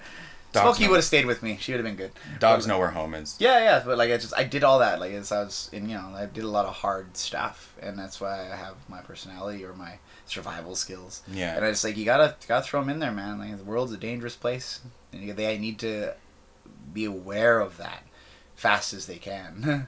yeah So, yeah. Well, this has been a wicked conversation. Yeah, did we cover everything for that? Because like uh, I think we make did. We did, and then we covered for all the even- native stuff. Yes, we Yes. did, and then we did, and then we covered even more. And I'm very, very grateful for you to share. Just trying to make sure. Yeah. because there's, there's there's there's a lot of to unpack in that movie. Absolutely. I mean, like, yeah, Yeah, 'cause and it's- they- yeah, they got pushed around a little too much. I, oh yeah, it was I was to say was the good things. The good things in it is they never the na- natives were in that movie because they can't just say all the bad stuff. Too many Yeah. people do that, and it's like one. I found the songs to be funny. yeah, you know, I found the whole thing to be is this is funny, this hilarious caricature that I just get. I thought was really entertaining. I've always thought it was entertaining, Mhm. and um, like uh, they tried. You know, like that the the peace pipe looks like a peace pipe. hmm It wasn't a made up peace pipe. That's actually what a peace pipe looks like, is is to best they know, and um, they didn't make them look stupid, and they have their own land. That was true, They have yeah. they have their own land and territory in there that everybody respected. The pirates didn't want to go there, and the mermaids. They, they made a there. point of that. They're like, yeah, Yeah. like we can't go there because that's Indian territory. Yeah, that's like you know, so like they they they did. They, as far as the depiction, the caricature and the inaccuracies are the problem, but they didn't look stupid. They weren't dumb. They made a point in the whole the whole ambush scene to Mhm. make fun of that, where it's like, well, you know, you know, he is cunning but not intelligent, which is just a, a cop out for like people who are racist, Mm-hmm. you know. But then they got and they got done out, and then all that stuff. So and they end up becoming real big, and then the Lost Boys became good friends with them.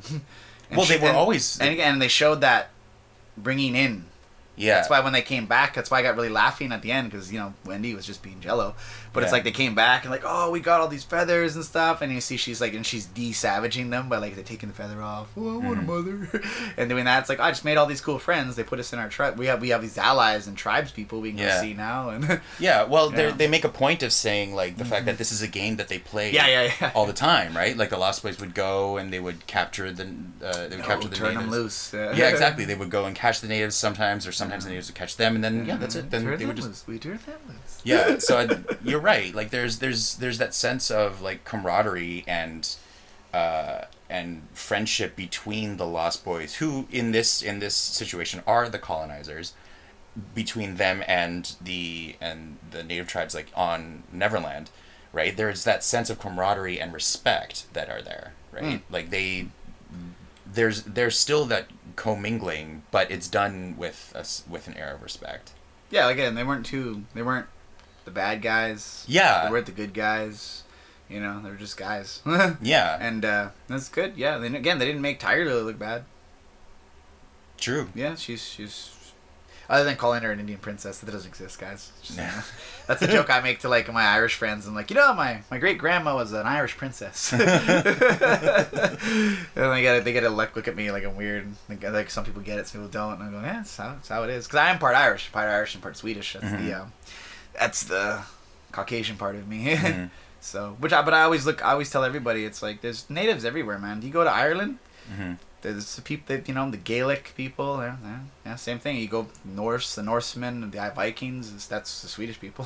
Yeah. They were indigenous people of that area. And that's just what it was. We just don't view it that way because of their, to be honest, violent culture. You know, the Mhm. violent cultures kind of ended up being the ones that became the dominant cultures. So, Yeah. uh, Yeah. Yeah. That's fair. Yeah, and then you know, like in, they, they call and one of the reasons why natives didn't do so good was really disease. You know, Yeah. pigs. Yeah, pigs came over and just killed everybody. There was a lot of there was a lot of people here when before before everybody got here. So uh, just as, uh, that's how it is though. Just- Yeah. yeah. Well, I thank you for doing this and for sharing your experiences and your story and for sharing some of the culture and history. Uh, that's the big thing about that we try with this podcast is we try and give because like we, we try and give context and and voices to other people like ah, yeah. like a few episodes ago we did song of the south Oh yeah. and so we and uh, we had a few of our black friends come on and Mm-hmm. give their experience and their and talk about it and that sort of thing. So, uh, Fairlith and I really appreciate you coming on and uh, giving us your insight into the film and just into just general, I guess, indigenous Indigenousness. indigenousness. Uh, yeah, because of course you know. Uh, we're also very much in favor of just the gen- gen- decolonization. Of Yeah, no, I always stuff, tell so- uh, I always tell our native people always always remember that you will always be um. Uh, it's a good word for it. Very lyrical way to say it. Not lyrical, just very clean. You, you will always be unforgivably indigenous. Yes. And you know it's just it's this unforgivable thing to change the quo, status quo or the way people believe and see the world. And it's just uh, that's just but that's just not what it is. It, that was a built up thing. So you're actually deconstructing decolon uh, colonization of uh, what's been done. And that's again you know, how much how much native are you? You don't Mhm. look native. It's you just and I always The small microaggressions. especially with the way microaggression. And exp- I, I think it's a big aggression because it's like you literally who i am you were Mm. taking to tearing that down Yeah. yeah and uh yeah so but you know whatever's the hot button topic the, of the times i say just connect it to that and you'll and then if you connect it to that in that way it's like you'd see how much you're really making a mistake Mhm. and uh yeah so and i always tell everybody don't worry you like the natives everyone likes the natives it's cool Well, yeah. I mean, they're, they're they're a fascinating people. I think, yeah no just and just generally really chill and, for lack of a better phrase, down to earth. Hey, hey, it's good stuff. Yeah. But yeah, but yeah, if you're if you're on your canceling notes, I'll leave you guys with with a piece of my language. Since uh, for us, we say thank you. We end up taking the French word of um, it was merci, but it's merci because of that transfer. But how Mhm. you really say thank you in my in my language, Dakelh, which is uh, snachalia. And snachalia directly translates to "you honor me." Oh, I Yeah. like that. That's a real thank you. That's a sol- that's a solid thank you. yeah, Yeah, yeah, Well, thanks. yeah. Snachalia. Yeah. Okay, awesome. Let's. Uh, what are what are your final thoughts on Peter Pan, Anwar? Is it something like, let's say you wanted to have kids, which I both of us are on the child free train, but like, would you show Correct. it to your kid? Part of me wants to say yes, only because I don't mind sharing, you know, these Disney films and everything. Um, if that one's hard, it it's harder with like the classic for with the classic films. I think I still would. Uh, because I do think that as a classic movie, it does still kind of have its merits. Mm-hmm. Um, but then I would, of course, like still have these discussions with my kid and just be like, yeah, like this is a good movie, but you know, here are the problems with it. Like, for example, the fact that you know Peter is is a giant egotist and kind of gets eh, what he wants in the end. Well, he doesn't really, because he wants everybody to stay, but of course the darlings do leave. But he and so yeah, I don't know. I, that's a hard one. Just because like I Mhm. don't I don't really like Peter. yeah, uh, I mean, there's nothing there's nothing to like except that you know sometimes it's you know fun to have a boy tell you what to do a little bit, but not in that context. Not in that context. suck. Yeah, yeah. And like the mermaids were really bitchy, and I'm not a like I love me a mermaid, but they were just mean. They're really Yeah. catty. Yeah, And I was like, y'all need to calm the fuck down. Like this, yeah. just because he brought another person, like, and they were really mean to Wendy, and like, yeah, Yeah. I don't know. Well, it's like I feel like Wendy grows up when she realizes, like, she comes to realize she doesn't deserve to be treated that way and won't be, and leaves Neverland. And I feel like that to me is like growing up. Yeah, Regardless of how you choose to live your life, it's like you realize you don't have to put up with bad behavior from other people. yeah, And I like that moral, and I like that Peter Pan is not a sympathetic character. yes, that very much that. Uh, I like Hook. Uh, it's one of the biggest discussions I think of Hook is the fact that he's heavily queer coded. Yeah, and is probably one of the f- like I think he's like the first char- first villain that we've come across that is actively queer coded. Well, whether or not that whether or not that was the intention or not, I don't know, but Hook is super campy. yeah, he is. he's super campy and like I I believe this is the first time we've come across this. I mean, yeah, it's it's funny. Ha- so Hans Conried, who played Hook, is a big. I'm a big fan of him uh, in general. He's an actor I really enjoy in a lot of things other than just Peter Pan. And um, the real life man had he has no confirmed. And I looked this up because I agree that Hook seems very queer. In Hans Conried seems very queer in a lot of things. He's uh, apparently straight. He had a wife and four children, but who knows, right? Mm. Um, but I agree that that Hook seems like a very well, he just is a very flamboyant character, and I think a lot of Mhm. hooks are queer coded. And I mean, again, going back to Hook, Dustin Hoffman, Bob Hoskins, who I I love Bob Hoskins very much as well, played Hook and Smee as a couple in love without telling Sp- Steven Spielberg. It's very explicit on the screen, not explicit in that you see any dicks, but like it's just they don't even bother to hide it. hmm And I wonder, like, I just, I, I think go, really delving into queer coding in the Peter Pan um, myth with with the pirates is would be an interesting thing to explore in a whole podcast. Actually, Well, there's a there's a really really good video that I watched of somebody who basically discussed the topic of queer of the queer coding villains and why the queer community just seems to really really latch onto them really easily. yeah, Uh, so I'll link that video because it's a really it does he does a really really good job of explaining it and like a lot of it has to do with the fact that so many of these villains are like tend to be uh outcasted or misunderstood or you know are heavily relatable in regards to queer identities because Mhm. th- the experiences that they have are fairly parallel and and i mean like you look at characters like you know the evil queen and maleficent for example and they're you know these big fabulous characters you know and like if there's one thing that if there's one thing the queers love it's a drag queen right? And so and like they're su- they're, they're kind of draggy in that sense. Um I also always think it's interesting that like queer coding is even when applied to women is still like making reference to men and i always find that very interesting is like you don't often find characters coded to be lesbians that's true uh i understand why that is i just like i think it's interesting Yeah. Uh but ultimately like I I mean like I don't mind like I I enjoy Hook. I like his character. I think he's very funny and very silly. And you know, it's understandable that he would have this huge like angry vendetta against Peter because quite cut off his hand! Well, not even just that, but also just like we said before, Peter's a bit of a Peter's an a- Peter's an asshole. peter's so an asshole. so this like guy's just trying to li- run his piracy business and this kid like what he's not stealing shit from the kid. The kid doesn't have anything to steal. He's just the kid keeps bothering him yeah. he cuts off his hand Yeah, well, it's really funny. Like when Smee was like commenting, he's like, "Oh, I like when when he, uh, uh, when he like cut off your hand, just wasn't good form." And like, like Hook's like, "Good form, Mister Smee." Like, like just it gets angry. It's like, I don't care that he cut off my hand. I care that he fed it to the crocodile. yeah like, that, that's- adding that's- insult to injury Yeah, that's what pissed him off. I thought that was very funny. yeah i agree Anyway, anyway i'm at 2% battery so um what's next right. week uh, next week is the sequel. Is Return to Return to Neverland? Neverland. awesome Yeah.